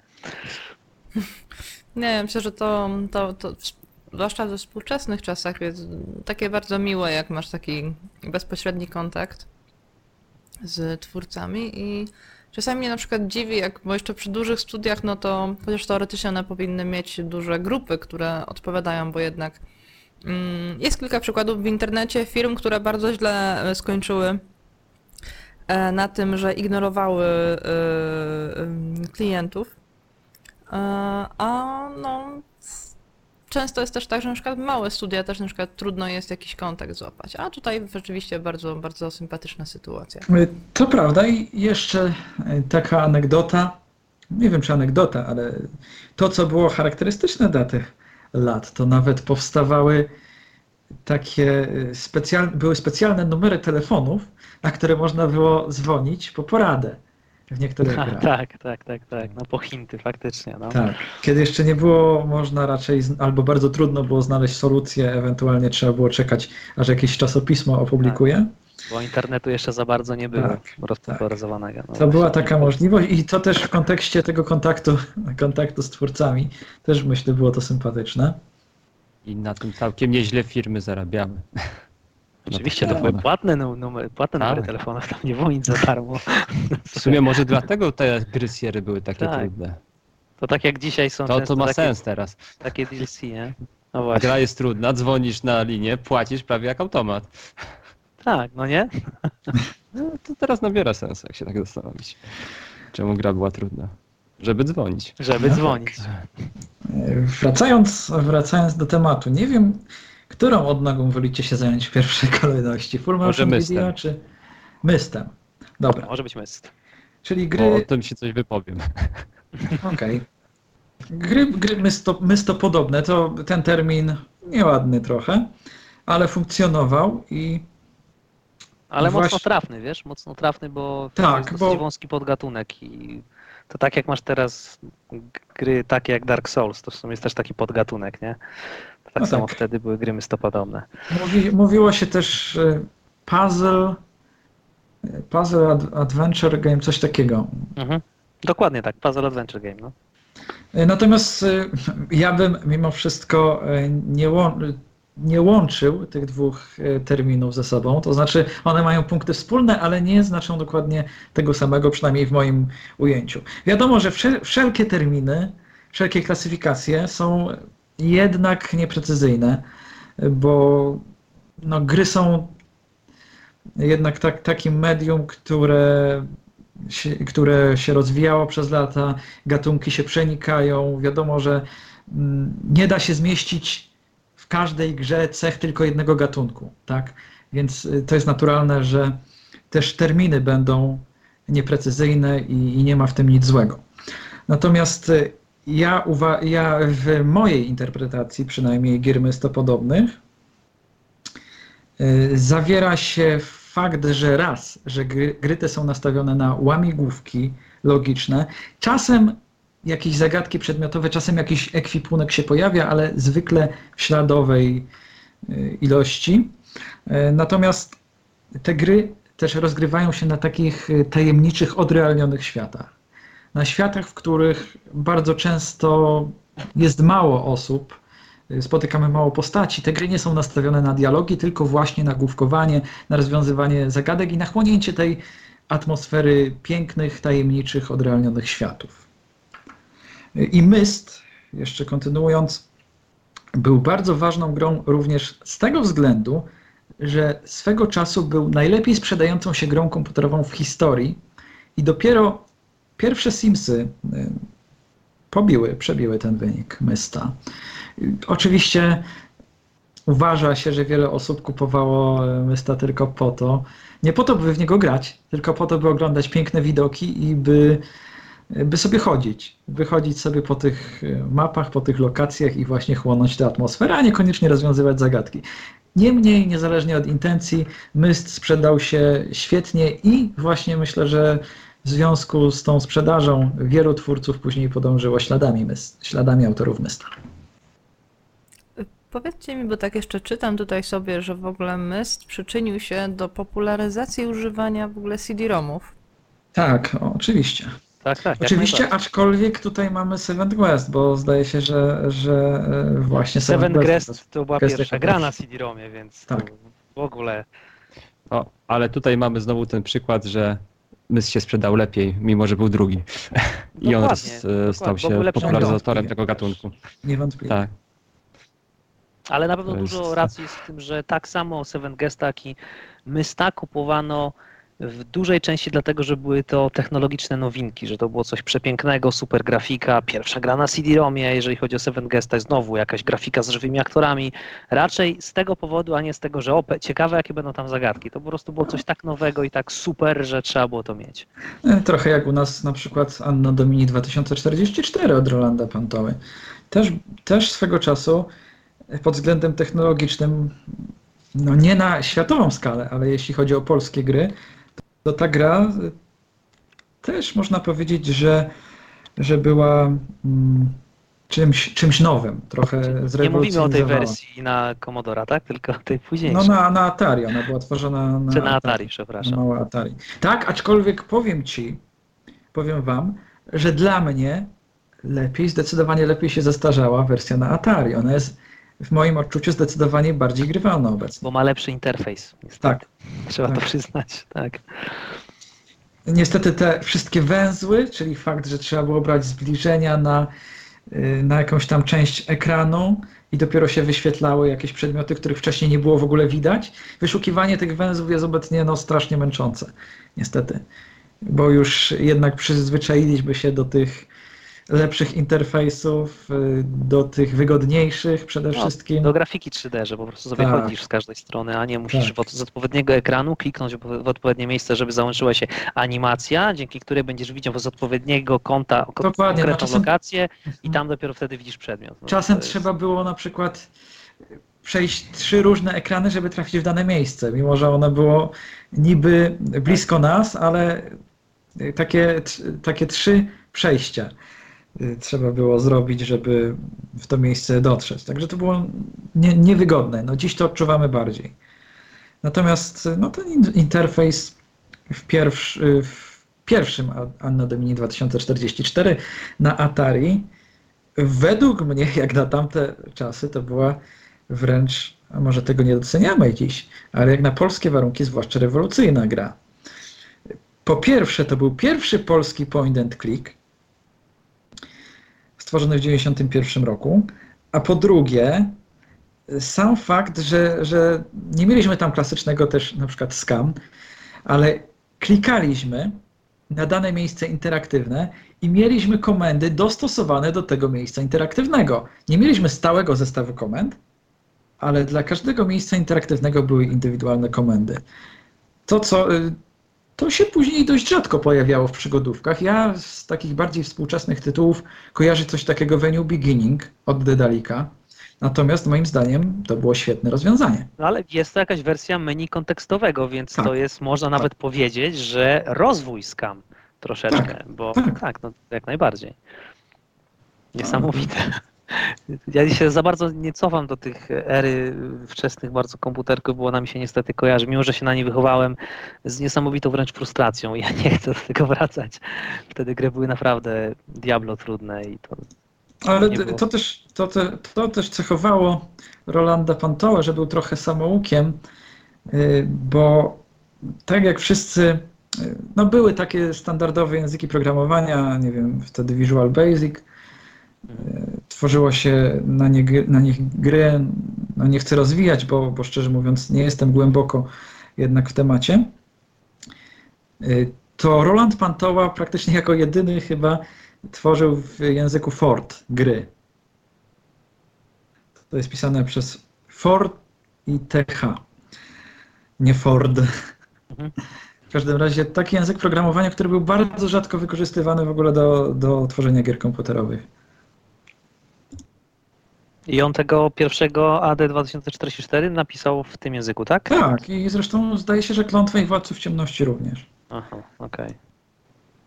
Nie, nie grałeś w żadną z tych gier? Nie, tak jak mówisz, tak daleko się nie cofam, bo Bo klątwa, klątwa też miała bardzo ciekawe e, funkcjonalności. Może można by się czepiać co do logiki, czy to zawsze wszystko było dokładnie wytłumaczone, czy to było logiczne, e, ale tam były czary, czy jakieś zaklęcia, które można było aktywować posiadając dany przedmiot. Więc to też były takie naczynia połączone. Nie było to wszystko tak prosto, nie, było to, nie była to taka ściąga z gier dostępnych wówczas na rynku. Warto też dodać, że w tych grach ym, Rolanda Pantoły, nie pamiętam czy we Władcach Ciemności również, ale na pewno w AD 2044 i w Klątwie, był też ograniczony ekwipunek, czyli można było, A tak, trzeba było coś nosić- zostawić, żeby coś tak. wziąć. No, no, można było zostawiać w niektórych miejscach te przedmioty. Więc y, no myślę, że biorąc to wszystko pod uwagę, jednak Roland Pantoła jak na polskie warunki był swego rodzaju wizjonerem. To na pewno, patrząc jeszcze na późniejsze jego No dokonania. tak, bo no, a właśnie AD 2044 y, na, na PC też było, zdaje się, drugą polską grą wydaną na Windowsa wyłącznie, albo nawet pierwszą. Nie pamiętam, czy jak Firefight była taka gra? Jak, E. jakaś gra w każdym razie y, chyba była, była wcześniej, pod Windowsa również. I być może pierwszą wydaną y, na, na kilku płytach CD. Trzeba by jeszcze sięgnąć do źródeł, natomiast no, były to rewolucyjne technologicznie, była to rewolucyjna technologicznie gra. Również przecież Rea jest pierwszą polską grą mystopodobną. Także no rzeczywiście, jeśli chodzi o Rolanda Pantoły, no to był prekursorem na polskie warunki. Myślę, że schizm chyba już był nawet znany nie tylko u nas, ale Tak, tak, no, schizm, on- się, schizm się przecież sprzedał w kilkuset tysiącach egzemplarzy.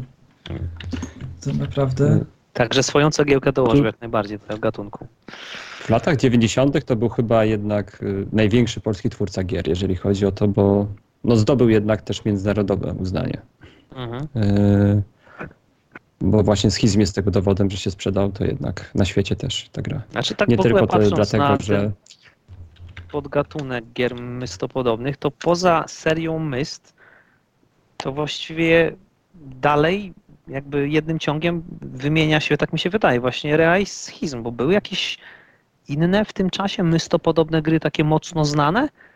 Nie przypominam sobie żadnych tytułów.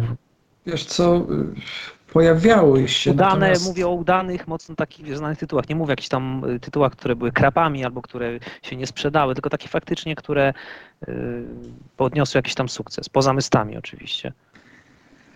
A, musiałbym No się. ja na przykład, mi na przykład nic jakoś tak specjalnie do głowy nie przychodzi, a e, kojarzę. Tam chyba była Aida, taka muzyczna. Alida, ale Alida to A, nie, tak, była, Alida, tak. nie była jakaś super udana gra. No nie była, tak mówię. Zdarzało się, ale Myślę, że bardziej Jacek, znana seria jednak to No, To także aura. Roland Pantoła tutaj Tak. naprawdę, że tak powiem, drugie skrzypce w tym momencie gra, to jest wow, nie? Tutaj mam dane dotyczące sprzedaży. Schizm w 2001 roku został wypuszczony na rynek i na koniec września 2002 miał sprzedaż powyżej 250 tysięcy egzemplarzy. No, Także- Na te czasy to super. No, no po roku, po roku to jest naprawdę dobry wynik. Ale no niestety z tego co Roland y, mówił, y, wydawca międzynarodowy nie wywiązał się i tylko pierwszą, pierwszą ratę za pierwszy kwartał zdaje się im przelał. Natomiast później już nie dostali od międzynarodowego wydawcy pieniędzy. Wspaniale. Także mimo, że ta gra naprawdę była sukcesem sprzedażowym, to finansowo oni na niej wcale tak dużo nie zarobili. No ale zapisałeś się w historii, wszyscy o tym słyszeli właściwie. Którzy są zainteresowani generalnie gatunkiem przygodówek, to raczej większość ludzi słyszała o jak, może o Rea jeszcze nie tak mocno, ale o schizmie wydaje mi się, że sporo ludzi słyszało.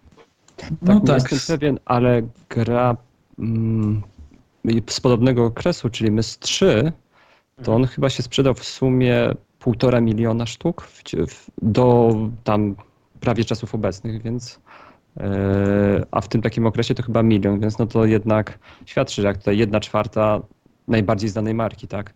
I Mhm. zamysłem jeszcze szło to, że już wtedy go wydawał Ubisoft, czyli duży gracz na rynku. Jasne. Potężna kampania reklamowa. Mystrzy, pamiętam, był mocno reklamowany.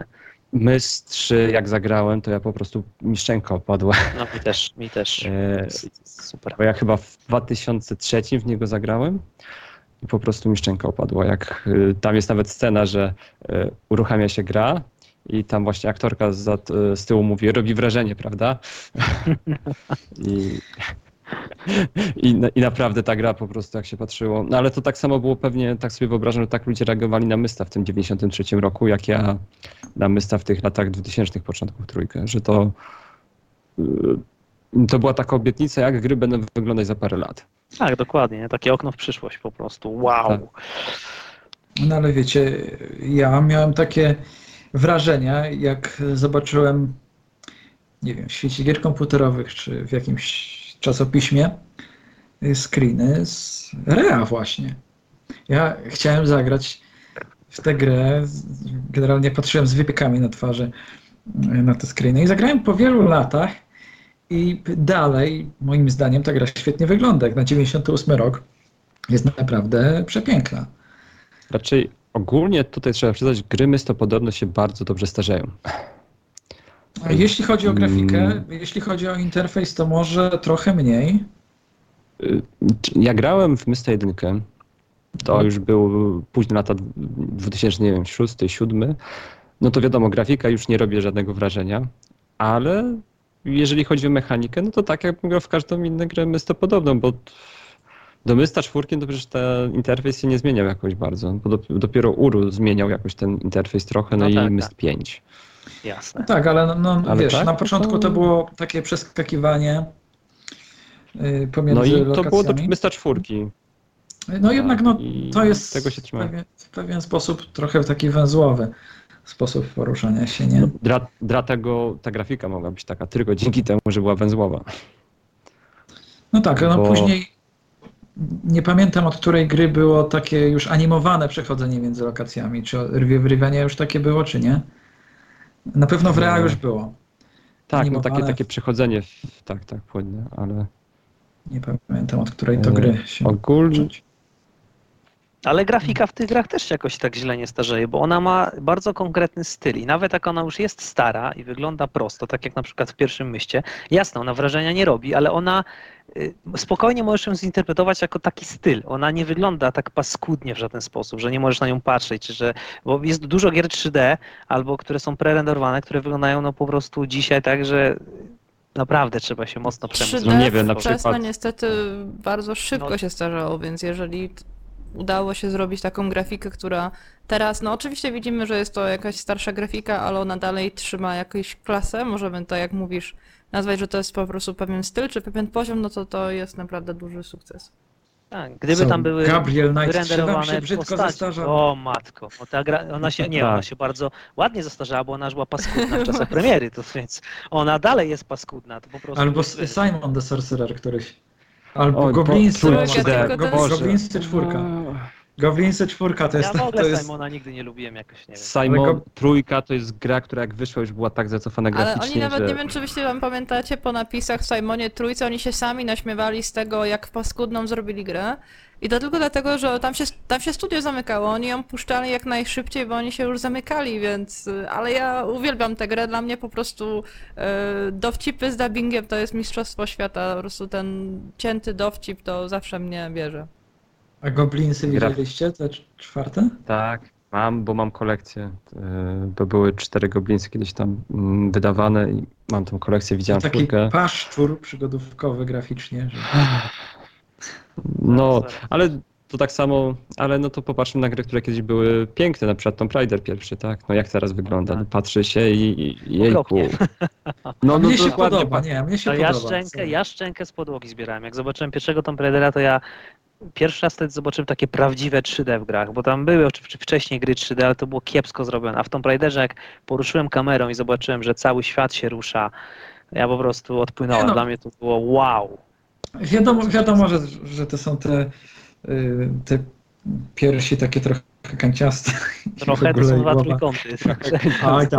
Bardziej nie mogą być kaciate. Nie, no, to jest, dobrze, że podaliście ten przykład, mimo że to jest, to jest też gra przez laików e, bardzo często mylona z przygodówkami, bo przygodówka Tomb Raider, nie? Znaczy wiesz, no tam są zagadki, można Tak, powiedzieć. ale bo można powiedzieć, że to jest z kolei... Adventure. Tak, jeden, może wtedy y, jeszcze tak y, nie nazywało się tego gatunku, ale to jest y, jeden, nie wiem czy z prekursorów, ale to jest dobry przykład Action Adventure. Taki najbardziej klasyczny przykład, czyli gra, która ma y, jednak jakąś tam solidną dawkę zagadek, bo trzeba powiedzieć, że, że te wszystkie dźwignie, bieganie z miejsca na miejsce, sprawianie, co się, sprawdzanie, co się stało, też te dźwignie czasem były ze sobą powiązane, więc trzeba było się nagłówkować. Owszem, nawet było używanie przedmiotów przecież. Nawet trzeba było przedmioty, znaczy dobra, przedmiot łączyć w ekwipunku. No tak, jeden, no. tak. No, ja wiem, że tego było bardzo mało, no ale było. Ale to, to nie była gra, którą można było przejść bez kombinowania. Absolutnie. Ale jednak trzon stanowiły elementy zręcznościowe. Tak. Skakanie, łapanie się krawędzi i tak dalej. To było Tak. kluczowe w tej grze. To po pierwsze. Po drugie, większość, większość osób uważa, że obecnie ta gra jest mało grywalna, że, że strasznie, strasznie żmudne jest, jest granie. A ja z przyjemnością ciągle w te klasyki gram. No to ja się z tobą akurat zgadzam. Ja, według mnie wcale się nie zestarzał sposób gry w y, Tomb Raidera. Grafika się, się zestarzała i jest, Chociaż wiesz, no, ale wiele osób zarzuca, że trzeba dokładnie na przykład podejść do a krawędzi. mi się to właśnie podoba. Mnie też się podchodzisz, podoba. robisz odskok, rozbiegasz Tak. się, skaczesz. Tak. Mi się to bardzo podoba. To Podoba mi się też ten przewrót. Tak. To jest super, to był super pomysł. Ten, ten przewrót y, świetnie się sprawdzał w walce na przykład. Także mnie No się, jeśli chodzi o, o samą rozgrywkę, to dla mnie współcześnie bardzo fajnie się gra dalej. Dla mnie również. Ale wracając do przygodówek, Nie, ale, no co, gier Oj tam, oj tam. podobnych, ale wiesz, to jest przykład Action Adventure. Mówiliśmy o przenikaniu się gatunków. I a to, można poruszyć Mhm. y, temat, bo jeszcze to Action Adventure, no to chyba jednak pierwsza to była The Legend of Zelda. To taki jest prekursor. A, a? Ale ogólnie kiedyś zagadek w grach, no Dizzy to nie, jednak Zelda jest zazwyczaj pod, podawana. No Zelda to jest 86 rok. Nie wiem, w którym był. Zelda Może- pierwszy. Ja też nie wiem. Grałem, ale nie mam pojęcia, w którym był. E, ale ogólnie kiedyś zagadek było bardzo dużo, bo przecież na przykład w RPG-ach e, w latach 90. zagadek było od groma. Przesuwanie e, dźwigni właśnie, poszukiwanie jakichś przycisków ukrytych, jakieś proste zagadki, że trzeba było przesunąć e, przedmioty. E, Prawda. w Baldur's Gate były zagadki słowne. No, Dungeons Age też Przedmiotowe też się zdarzały. RPG, tak, tak. te stare Kiedyś po RPG, prostu- i przygodówki to są dwa gatunki, które w tamtym okresie, w latach 90., one się najbardziej przenikały. One były najbliżej siebie, tak mi się przynajmniej wydaje, bo nawet wychodziły takie gry jak Elvira na przykład, które były takim, można powiedzieć, połączeniem RPG z przygodówką. Wax- Waxworks. Czy Waxworks właśnie na Waxworks, przykład. Tak. Y, Więc jak najbardziej tak, i to było fajne, to było bardzo fajne wtedy w RPGach. Nie? Ja nie wiem w ogóle kto to wymyślił potem, że w RPGach ważne jest odgrywanie postaci, komputerowych RPGach, to jakaś bzdura kompletna, no ale dobra, nieważne. Wra- Wracajmy do przygodówek. No dobra. Jeszcze coś, Dominik? Chciałeś? O mystach? E, Czy ktoś grał jeszcze w jakieś mystopodobne gry? E, Oprócz Wicka? Wicek przyszedł. E, bo ostatnio bardziej mi chodzi, Mychę, mycha, mycha, nie pamiętam jaki jest tytuł. Ale to ostatnio. Real Mycha. Nie no, mycha, no ja nie wiem jak to się czyta, to jest M, Mycha. Y, No, no to przecież polski tytuł. E. Nie wiem, jak się czyta. No wiesz, pol... tak, czyli Rea się czyta Reach, tak? Dobrze, spoko, bo to polski tytuł. Nie no, to nie jest polska gra oczywiście, ale tytuł taka, no mycha, nie? Jak komputerowa. No, no, no, no, no, no, no. Ale poza tym to w sumie tylko myśl. To ciekawe, że wybrałeś ten tytuł akurat do gry, bo to jest mało, jeden z mniej znanych. A są teraz jakieś bardziej znane Oczywiście. gry? Yy, na przykład Que- ten. Queern czy Quern? Quern. A, tak, faktycznie. The, i the to, Eyes of ob- Ara? A, ob- Abduction? Y, e, No The House of Da Vinci to nie wiem, czy można nazwać mystopodobną, ale też jest nastawiona na łamigłówki. Nie, nie, Jest- mi chodzi o mystopodobne, nie nastawione No na dobra, amigurumi. dobra, no ja to wiem. te, co, no to- to, co ci wymieniłem, to jak najbardziej. Okej. Obduction Jest jest, to- właśnie Cayenne Studia, czyli tego twórców Mysta. E, Teraz mają wypuszczać grę VR chyba? Też jakąś przygotową? Tak, tak. No. Firmament, ona się nazywa. O, właśnie, właśnie. A właśnie, propos tak. amigłówek i gier logicznych, bardzo wam polecam Tetris Effect. Ta gra jest niesamowita. Ja lubię Tetris, to spoko. Ja się nie nabijam. Ta gra po prostu jest Nie, przepiękna. no, Ale Ja to lubię wszyscy mówią. Tylko wszyscy mówią, że trzeba VR, y, VR grać, bo wtedy jest jeszcze trzy razy lepsze. O, jeszcze Odyssey. Miałem okazję spróbować na VR-ze, super, naprawdę. Tylko Odyssey też mystopodobna. Także to Jest powstają. tylko Można. jeszcze kończąc może temat mys- No. y, mystopodobnych, że te gry, te, ludzie sobie nie zdają sprawy, że te gry są bardzo krótkie. Tylko y, tru, za, tak, zagadki trudne, które wydłużają tę grę niesamowicie, ale jak się zna zagadki, to taki Rivena to w pół godziny chyba można przejść. To znaczy, one są... y, Oczywiście ja Rivena bez opisu przechodziłem 7 miesięcy, ale Ja nie przeszedłem ktoś- Rivena bez opisu. Jak Mm, ktoś będzie gra speedrunował, była to źle te gry są tak. krótkie. No. No, tak, ale mi chodzi, że jak się już raz przejdzie i się pamięta wszystkie zagadki, Tak, jak rozwiązać, no to zazwyczaj te gry. Nie liczę na przykład e, Reach, gdzie jest ta zagadka z tym wieżem, która jest ileś przesunięć. Tak, w Reach była. Ponad 100, Dobrze, ponad Wicek mówię? 100. tak, tak. Tak. Odwrócone wieże Tak, Hanoi. tak. Trzyetapowa Tak, tak. zagadka, ponad 100, nie pamiętam dokładnie w tej chwili liczby, ale ponad 100 na pewno e, przesunięć kolejnych prawidłowych trzeba było wykonać. Bezbłędnie, tak? Bezbłędnie, no. Super. super. No to znaczy, nie no, Dało jeśli się się pomyli... rozpisać? W sensie, nie wiem... E... No ja sobie rozpisywałem przy Let's Playu i tak się pomyliłem i drugi raz nagrywałem. Bo musiałem komentować, ej, to jest najgorsze. Mam ponad 100 rozpisanych przesunięć, patrzę na tę kartkę, odtwarzam, odtwarzam, jeszcze muszę gadać. Tragedia. Dlatego symulatory chodzenia są dobre, proszę Państwa. A nie mogłeś po prostu się, Wicku, wiesz, przesunąć to, a dograć osobno tego komentarza? To wiesz, y, Nie wpadłem trudno, na to. trudno by było gadać, bym sobie zmierzył. Aha, gadaj, gadaj oczywiście przez 3 minuty.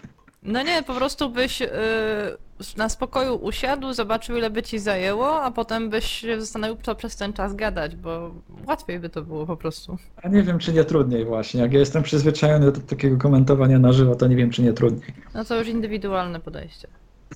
No. no za drugim razem się udało. Odtworzyć to, co miałem na kartce napisane. Ja, zdaje się, że ja Rea przeszedłem. Nie jestem w 100% pewien, bo to już kawałek czasu, ale być może przeszedłem to nawet bez solucji. Ale te odwrócone wieże Hanoi to już no, masakra.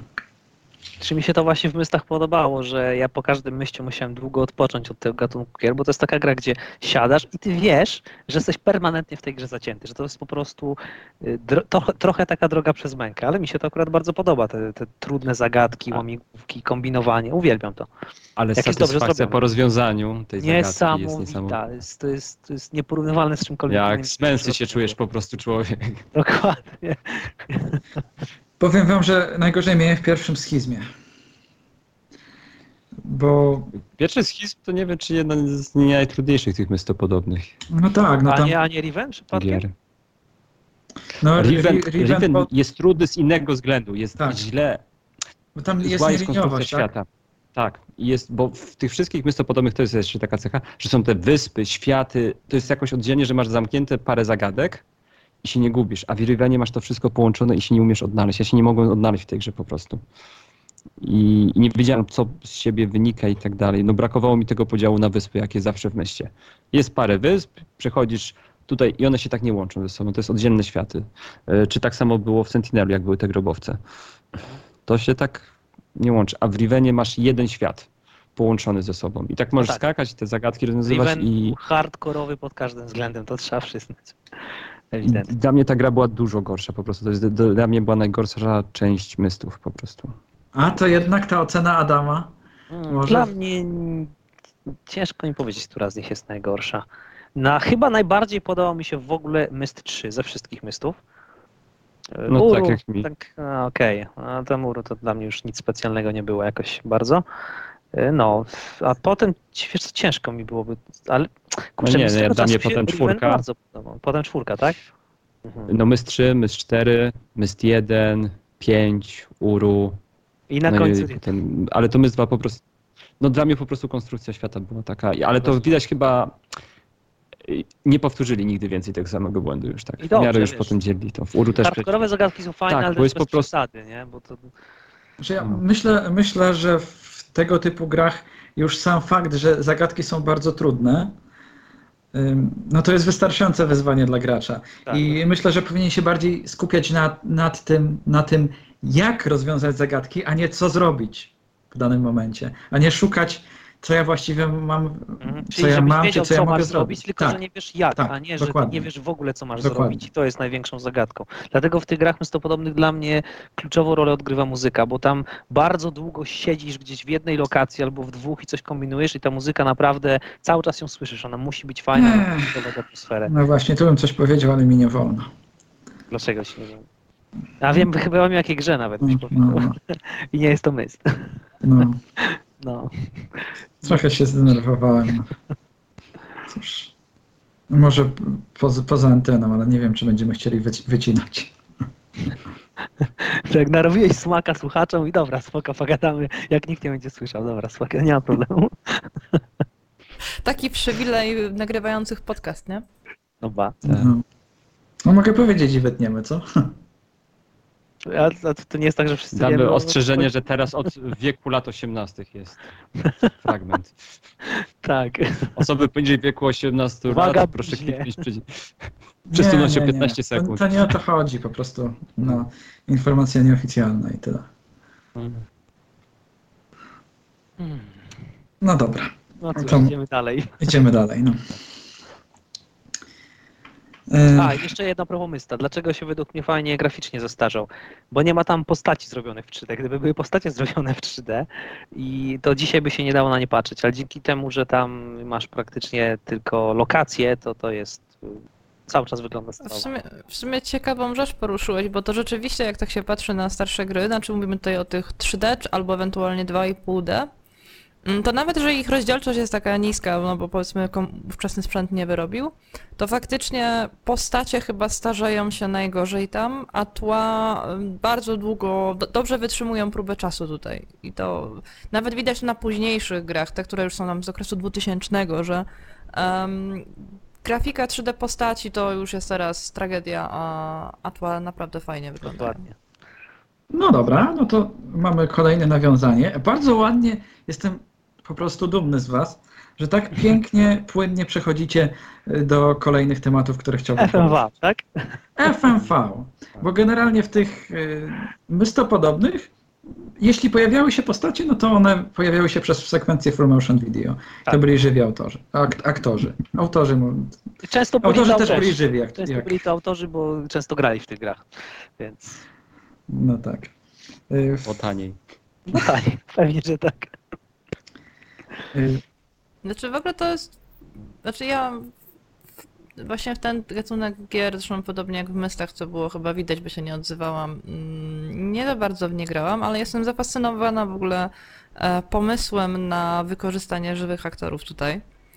Mm, I tak się zastanawiałam zawsze, no bo okej, one się pojaw- pojawiał się ten pomysł właśnie z tymi żywymi aktorami w iluś tam grach, żeby one się pojawiały, ale mimo wszystko to jednak bardziej, bardziej ludzie szli w tą grafikę 3D, mimo że ona przynajmniej na początku była bardzo, bardzo toporna. nie do końca. Tak? Szli w grafikę 3D, kiedy był boom na grafikę 3D. Wtedy zaczęto ostro robić postacie. Tak, ja, ja, ja nie mówię, że jakby to było tak, że po prostu Tak, bo czasy pierwszego Mysta i przede wszystkim Seven Gesta, który był bodajże pierwszą grą, która zastosowała aktorów nagranych w przygodówce, y, to, no to wtedy to była kompletna nowość. To było coś niesamowitego, że można tak, aktora ale zobaczyć mimo w takiej jakości. zobacz, że to no jak na gry bardzo krótko funkcjonowało, mi się wydaje. Ale bo, bo ja Tak. powiem, jaka była tego przyczyna według mnie. Popularyzacja full motion video y, była związana z, z faktem generalnie wprowadzenia CD-ROMów do komputera. I wtedy można było zmieścić tyle miejsca, że zaczęto właśnie upychać se- sekwencje full motion video, wstawki filmowe, które zajmowały bardzo dużo miejsca, ale na płytach CD można je było upchnąć. I to było związane właśnie z popularyzacją tego nośnika, jakim jest CD-ROM.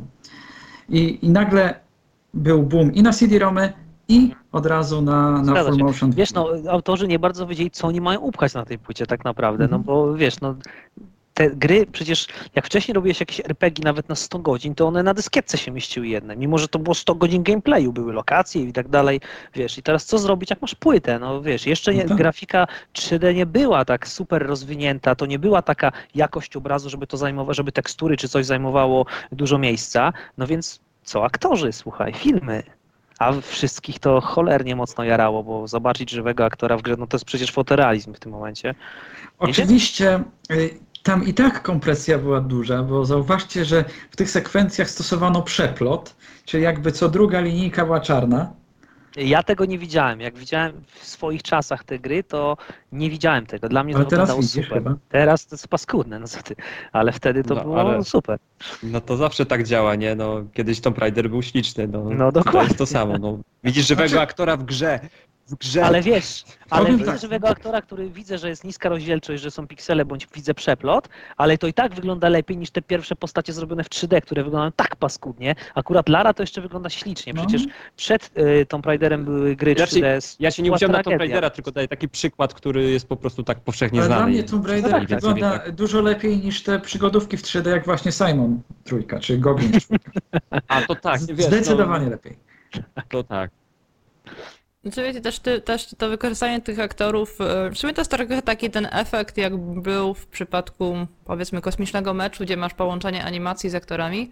Więc to jest po prostu też takie ciekawe, że się prze, przeplatały się tutaj te postacie mm, mm, żywe, jak z filmu, z, z grafiką, która tam jest i to, i to, to, to dawało taki ciekawy efekt.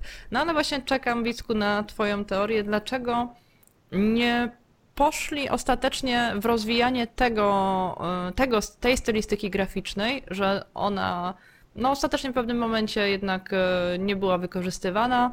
Mm, Postanowiono rozwijać 3D od pewnego momentu. No bo to, był, to było związane z tym y, też, co powiedział Jacek. To był taki boom. Oni początkowo nie wiedzieli, w co iść, tak? Słuchaj, 700 megabajtów, to, to jest po No. prostu tak gigantyczna przestrzeń. Poza tym później się gra jednak... ta- zajmuje 30. Później, Tak, później, dokładnie. później ta grafika się jednak y, rozwinęła, technologia się rozwinęła i stwierdzono, że y, trójwymiar to jest przyszłość, co zresztą się tak naprawdę potwierdziło. Znaczy, To się no, trójwymiar jest wygodniejszy o wiele, bo, bo o No wiele poza tym, no, pokazać pewne rzeczy w trójwymiarze. Jeśli chodzi, tak, jeśli chodzi o żywych aktorów, to raz, że to było drogie, bo jednak tym aktorom też trzeba zapłacić kasę, nie? Y, Dwa, że no tutaj było mniejsze pole do rozwoju.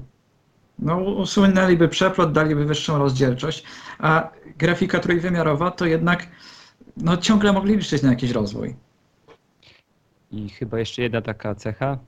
W większości gier koszmarna gra aktorska.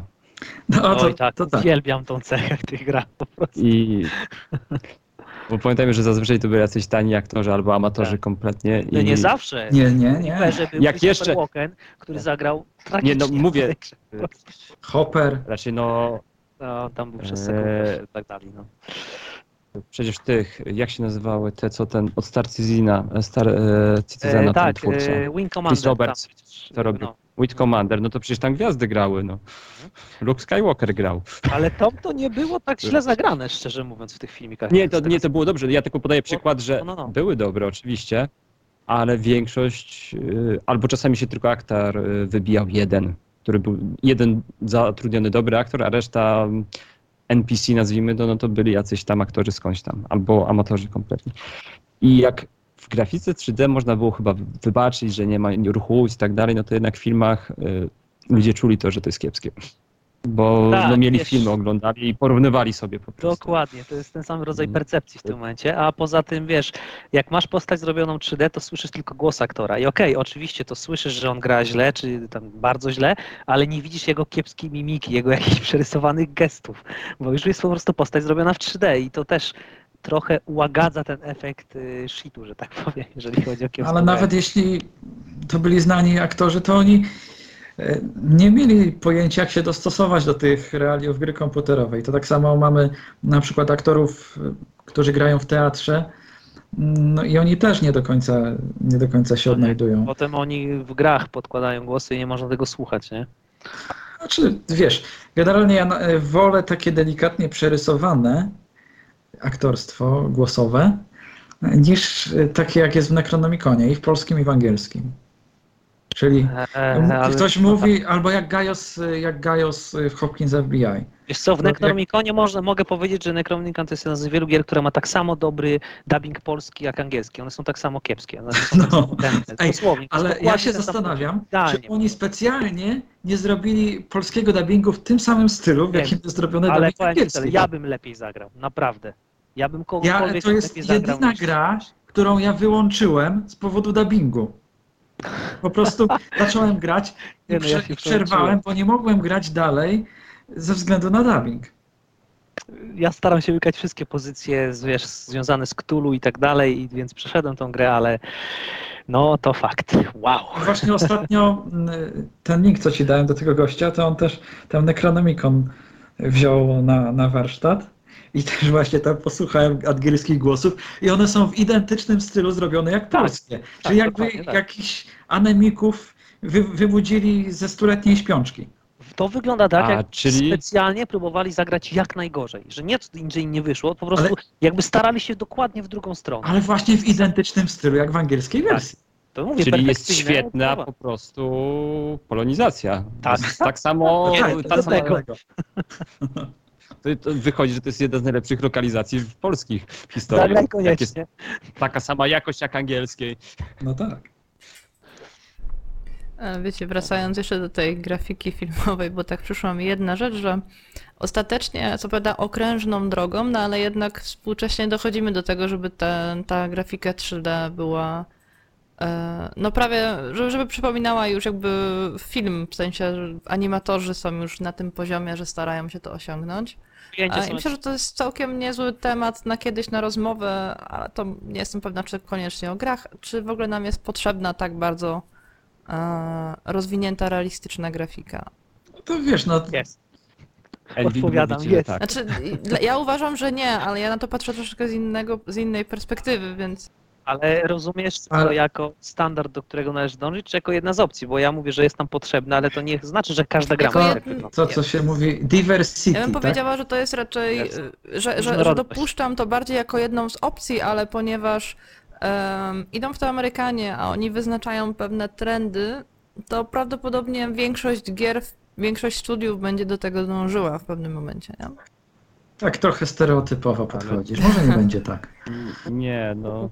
Wiesz Ale co, to no właśnie chyba teraz jest Pęd, do mocna którego kwestia. się dąży od zawsze. No to, to, to jest raz, a początku poza Tak, tym... ale dążyło właśnie, przecież. ja wiem, że to jest Zaletą trend, do którego się dąży, ale pytanie, czy Telegram. potrzebne. To samo dokładnie sobie zadają pytanie graficy, mm, którzy y, na przykład krytykują hiperrealistycznych grafików. No, Ale... ale Chodzi mi tylko ty, o co mi Zno- chodzi. Krytykują ich po to, że skoro mamy aparaty i skoro mamy kino, czy to jest potrzebne? Ja się zastanawiam też jakby na, nad grami, które są też pewnym medium mm, takim. Ja wiem, że mają swój wymiar oczywiście rozrywkowy, ale też mimo wszystko jest to w pewnym sensie medium artystyczne. No już tak, już na pewno no, no, osiągnęły wymiar e, też również medium artystyczne. Dokładnie. Według mnie gry, już, już gry się tak szybko rozwijały, one bardzo szybko nadrobiły e, inne media, inne elementy kultury, że już dzisiaj spokojnie można powiedzieć, że gry są gry dorosłe i możemy je traktować jako pełnoprawnego, jakiego, pełnoprawny nośnik jakichkolwiek treści, jakie chcemy. To, to już nie ma problemu z tym. Ja powiem tak, jeśli jest na coś zapotrzebowanie, to to jest potrzebne, przynajmniej w... No, Znaczy, nie, ja- nie, nie mówię o Fame MMA, Ej, ale jest to, to zapotrzebowanie. No tak. Nie, ale generalnie nie widzę w tym nic złego. Natomiast ja jestem za różnorodnością. Ale jest różnorodność. Ja się nie, nie boję na Jest, pewno jest, tego, jest. że to, że grafika będzie hiperrealistyczna, po pierwsze, po pierwsze odróżniam to od zdjęć od filmu, że zdjęcia i filmy są 2D, a w grafice nawet superrealistycznej możesz każdą postać obejrzeć z każdej strony, możesz obejrzeć górę z każdej strony, czy jakiś piękny widok i tak dalej, E, ale to jest jedna z opcji. No, nie wyobrażam sobie świata, w którym wszyscy dążą tylko do tego hiperrealizmu i każda gra wygląda tak samo, i, wiesz, no to w ogóle E, sensu. tylko że dla formalności do realizmu. Przepraszam, Hiperrealizm realizm. to jest coś, co jest Dobra, nierealistyczne, dobra, nie? dobra, to źle, jakby źle tutaj- użyłem, przepraszam. Do realizmu. Okej, To jest fotorealizm. fotorealizm, tak, tak, Dobrze. tak. No dla mnie na przykład jest, ale to mówię, ja E. patrzę troszeczkę z innego, z innej perspektywy, w sensie pa- m- mam jeszcze inną perspektywę na to, dlatego Patrzysz y, jako artysty, jak są krytycy E, właśnie trochę, fotorealizmu trochę, trochę i tak właśnie z dalej. tej strony, nie, nie tylko jako gracz, tym bardziej, że ja jako gracz, ja po prostu nie mogę grać w, te, w tego typu gry. Ja mam dosyć silną chorobę symulacyjną i ja zwyczajnie nie, nie wyrabiam dłużej niż godziny grania. To VR to nie dla E, ciebie, wiesz? Słuchaj, nie, VR nie, ja na VR-ze byłam tylko kilka minut, ja nie mogę, nie mogę w tym w ogóle, w tym w ogóle siedzieć. Ja niestety więc jestem, znaczy niestety, ja jestem odporny kompletnie na efekt żygogenny, w sensie Ja wcale. nie działa. Pamiętacie Nie taką tak. grę starą, Blood Ryan, coś tam, o wampirzycy? No pewnie. No, to ja, ja, już, ja już w to nie mogę grać. Ja nawet czasami O zdjęć, mój jak są Boże. zdjęcia, wiecie, Wow. e, panoramiczne i za szybko je przesuniecie, mi się ten efekt już powoli załącza. E, Ja mam No bardzo to mocno rzeczywiście. to, więc y, nawet, ja, znaczy pomijając fakt, że jakby to nie jest też typ gier, który jest dla mnie aż tak bardzo atrakcyjny, bo jednak ja sobie cenię powolne przechodzenie gry niż takie action, to Mhm. nawet gdybym chciała spróbować, żeby na przykład móc y, wtrącić coś do rozmowy albo mieć, wiecie, poszerzone jakby patrzenie na świat gier, ja zwyczajnie nie mogę w to grać. Ja nawet, słuchajcie, w Dreamfall Chapters czy w em, co to było? E, Life is Strange. e, Dreamfall Chapters to było po prostu takie, wiecie, granie... e, No tak, tak. No. tak, I- i z gra- tym gra- chodzi mi o to, że, gra, że Life is Strange było tak, że grał mój mąż. E, Ja mm, kiedy mogłam patrzyłam, kiedy nie mogłam tylko słuchałam, a w Dreamfall Chapters to robiłam dużo przerw, żeby móc to chodzić, bo e, obrót, obrót kamery był dla mnie dużym problemem, więc y, A, To O jest to dla chodzi, mnie obrót pewne- kamery, tak? Aha, dobra. e, Tak, znaczy, w- o szybkość przebijania. o szybkość obrazu. przemiania, ale na przykład y, też nie tylko, znaczy jeżeli ne, ne, dla mnie najwygodniej, gdyby tego ruchu kamery nie było, bo tu nie chodzi tylko o samo 3D, e, ale ten ruch kamery tutaj we mnie to wzbudza, ale te jakby gry właśnie typu pokroju, nie wiem, Beyond Two Souls, czy Wiedźmina, czy, czy, czy Mass Effecta, e, tam się ogólnie rzecz biorąc wszystko dla mnie za szybko rusza i ja, mi się momentalnie załącza ten efekt choroby symulacyjnej, więc jestem mocno wyłączona Czy jesteś osobą, która lubi 10 klatek na sekundę, nie 60? O jest, wiesz co to? 10 klatek też może 24 wywołać efekt powiedz. żygogenny, tak mi się wydaje. E, A nie, ma no, takich tabletek? Tak, ale Ania No, że bierzesz sobie taką tabletkę przed sesją w jakiejś grze i już wtedy już spoko. No tak jak No masz na podobno, chorobę e, lokomocyjną na przykład, no nie wiem. Tak, podobno właśnie na VR niektórym ludziom pomagają właśnie tabletki. Yy... Czy dobra, nawet na nie, nawet nie. VR, nawet, bo VR to już hardcore, ale nawet takie Nie, normalne nie, tak, tak, na 4, VR ja tylko ja mówię o takich, tutaj No, mamy Anię, nie- no to mamy hardcore. Nie, no, ja nie, nie wiedziałem, że tak, że yy, Też, też nie wiedziałem. osoby mają aż takie, że może być takie silne, ale wiem po prostu, że ludzie, którzy mają problemy z VR-em, to jak biorą, bo mają właśnie tą chorobę lokomocyjną, to jak biorą tabletki, to mogą dłużej wytrzymać. Powinna być tabletka na wszystko i jedna. Ale w szybkie gry 2D możesz grać, tak? W sensie, gdy... Tak, tak, nie. Nawet słuchaj, w 3D, które mają ten taki klasyczny rzut tylko z jednego ekranu, nie mam problemu. Mhm. Mhm. Nie? Ale jak już momentalnie, wiecie, A- jest przestrzenność, to A- już trochę gorzej. Jeżeli, jeżeli po A- prostu ta kamera chodzi za szybko, to już mam tutaj gorzej, nie? Na przykład jak się gdzieś przesuwa. Że ja nie jestem do A- końca F- pewna, czy to... Ta... Mogę spróbować z tabletką, nie jestem pewna, czy to mi pomoże, bo u mnie się zaczyna to od bóli głowy i te bóle głowy powodują e, te nudności, więc to... E, A w FPS-ach też masz taki problem? Słucham? Nie gra w E, W takie. FPS-ach też taki problem? Nie grasz. Nie, nie, Nie, tak z ciekawości. Po Ale prostu. może widziałaś, Nie, nie. wiesz, jak patrzysz to... Znaczy, no tak, no, dobra. Dobra, Wow. może, może zejdźmy z moich chorób. Tak, dobra. Wróćmy do tego fotorealizmu. A jakie masz jeszcze inne choroby? A mówisz, że my... Po pierwsze, y, n- chyba nie chcę robić tutaj ekshibicjonizmu, a po drugie chyba nie, To to się chyba nie wytnie. będzie aż takie zejście.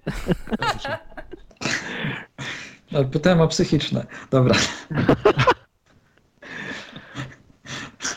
Bo ja mam liczne, ale, ale okej. To musiał mąż mi powiedzieć, bo to wiesz, sama osoba nie, nie może sobie mówić, że co z nią jest nie tak, to inni tylko mogą mówić. No nieważne. Nie, dobra, no bo dobra. y, dobra, skończyliśmy na, na, Bo brniemy. na postrzeg- postrzeganiu Wróć. graficznym, ale myślę, że temat chyba zamknięty, możemy iść dalej. Ja jeszcze tylko jedną rzecz dopowiem do grafiki. E, Jeżeli chodzi o przygodówki i grafikę 3D, e, ja osobiście wolę przygodówki point and click 2D i tu nie chodzi o estetykę, tylko chodzi o to, że według mnie interfejs, gdzie masz kursor na ekranie, o wiele lepiej sprawuje się w grafice 3D. Niestety trudno jest zrobić przygodówkę w 3D, gdzie masz interfejs klasyczny, że klikasz kursorem i wskazujesz, że postać ma tam iść, żeby on był bez błędów albo bez jakichś większych błędów, jeżeli właśnie chodzi o niezawodność interfejsu.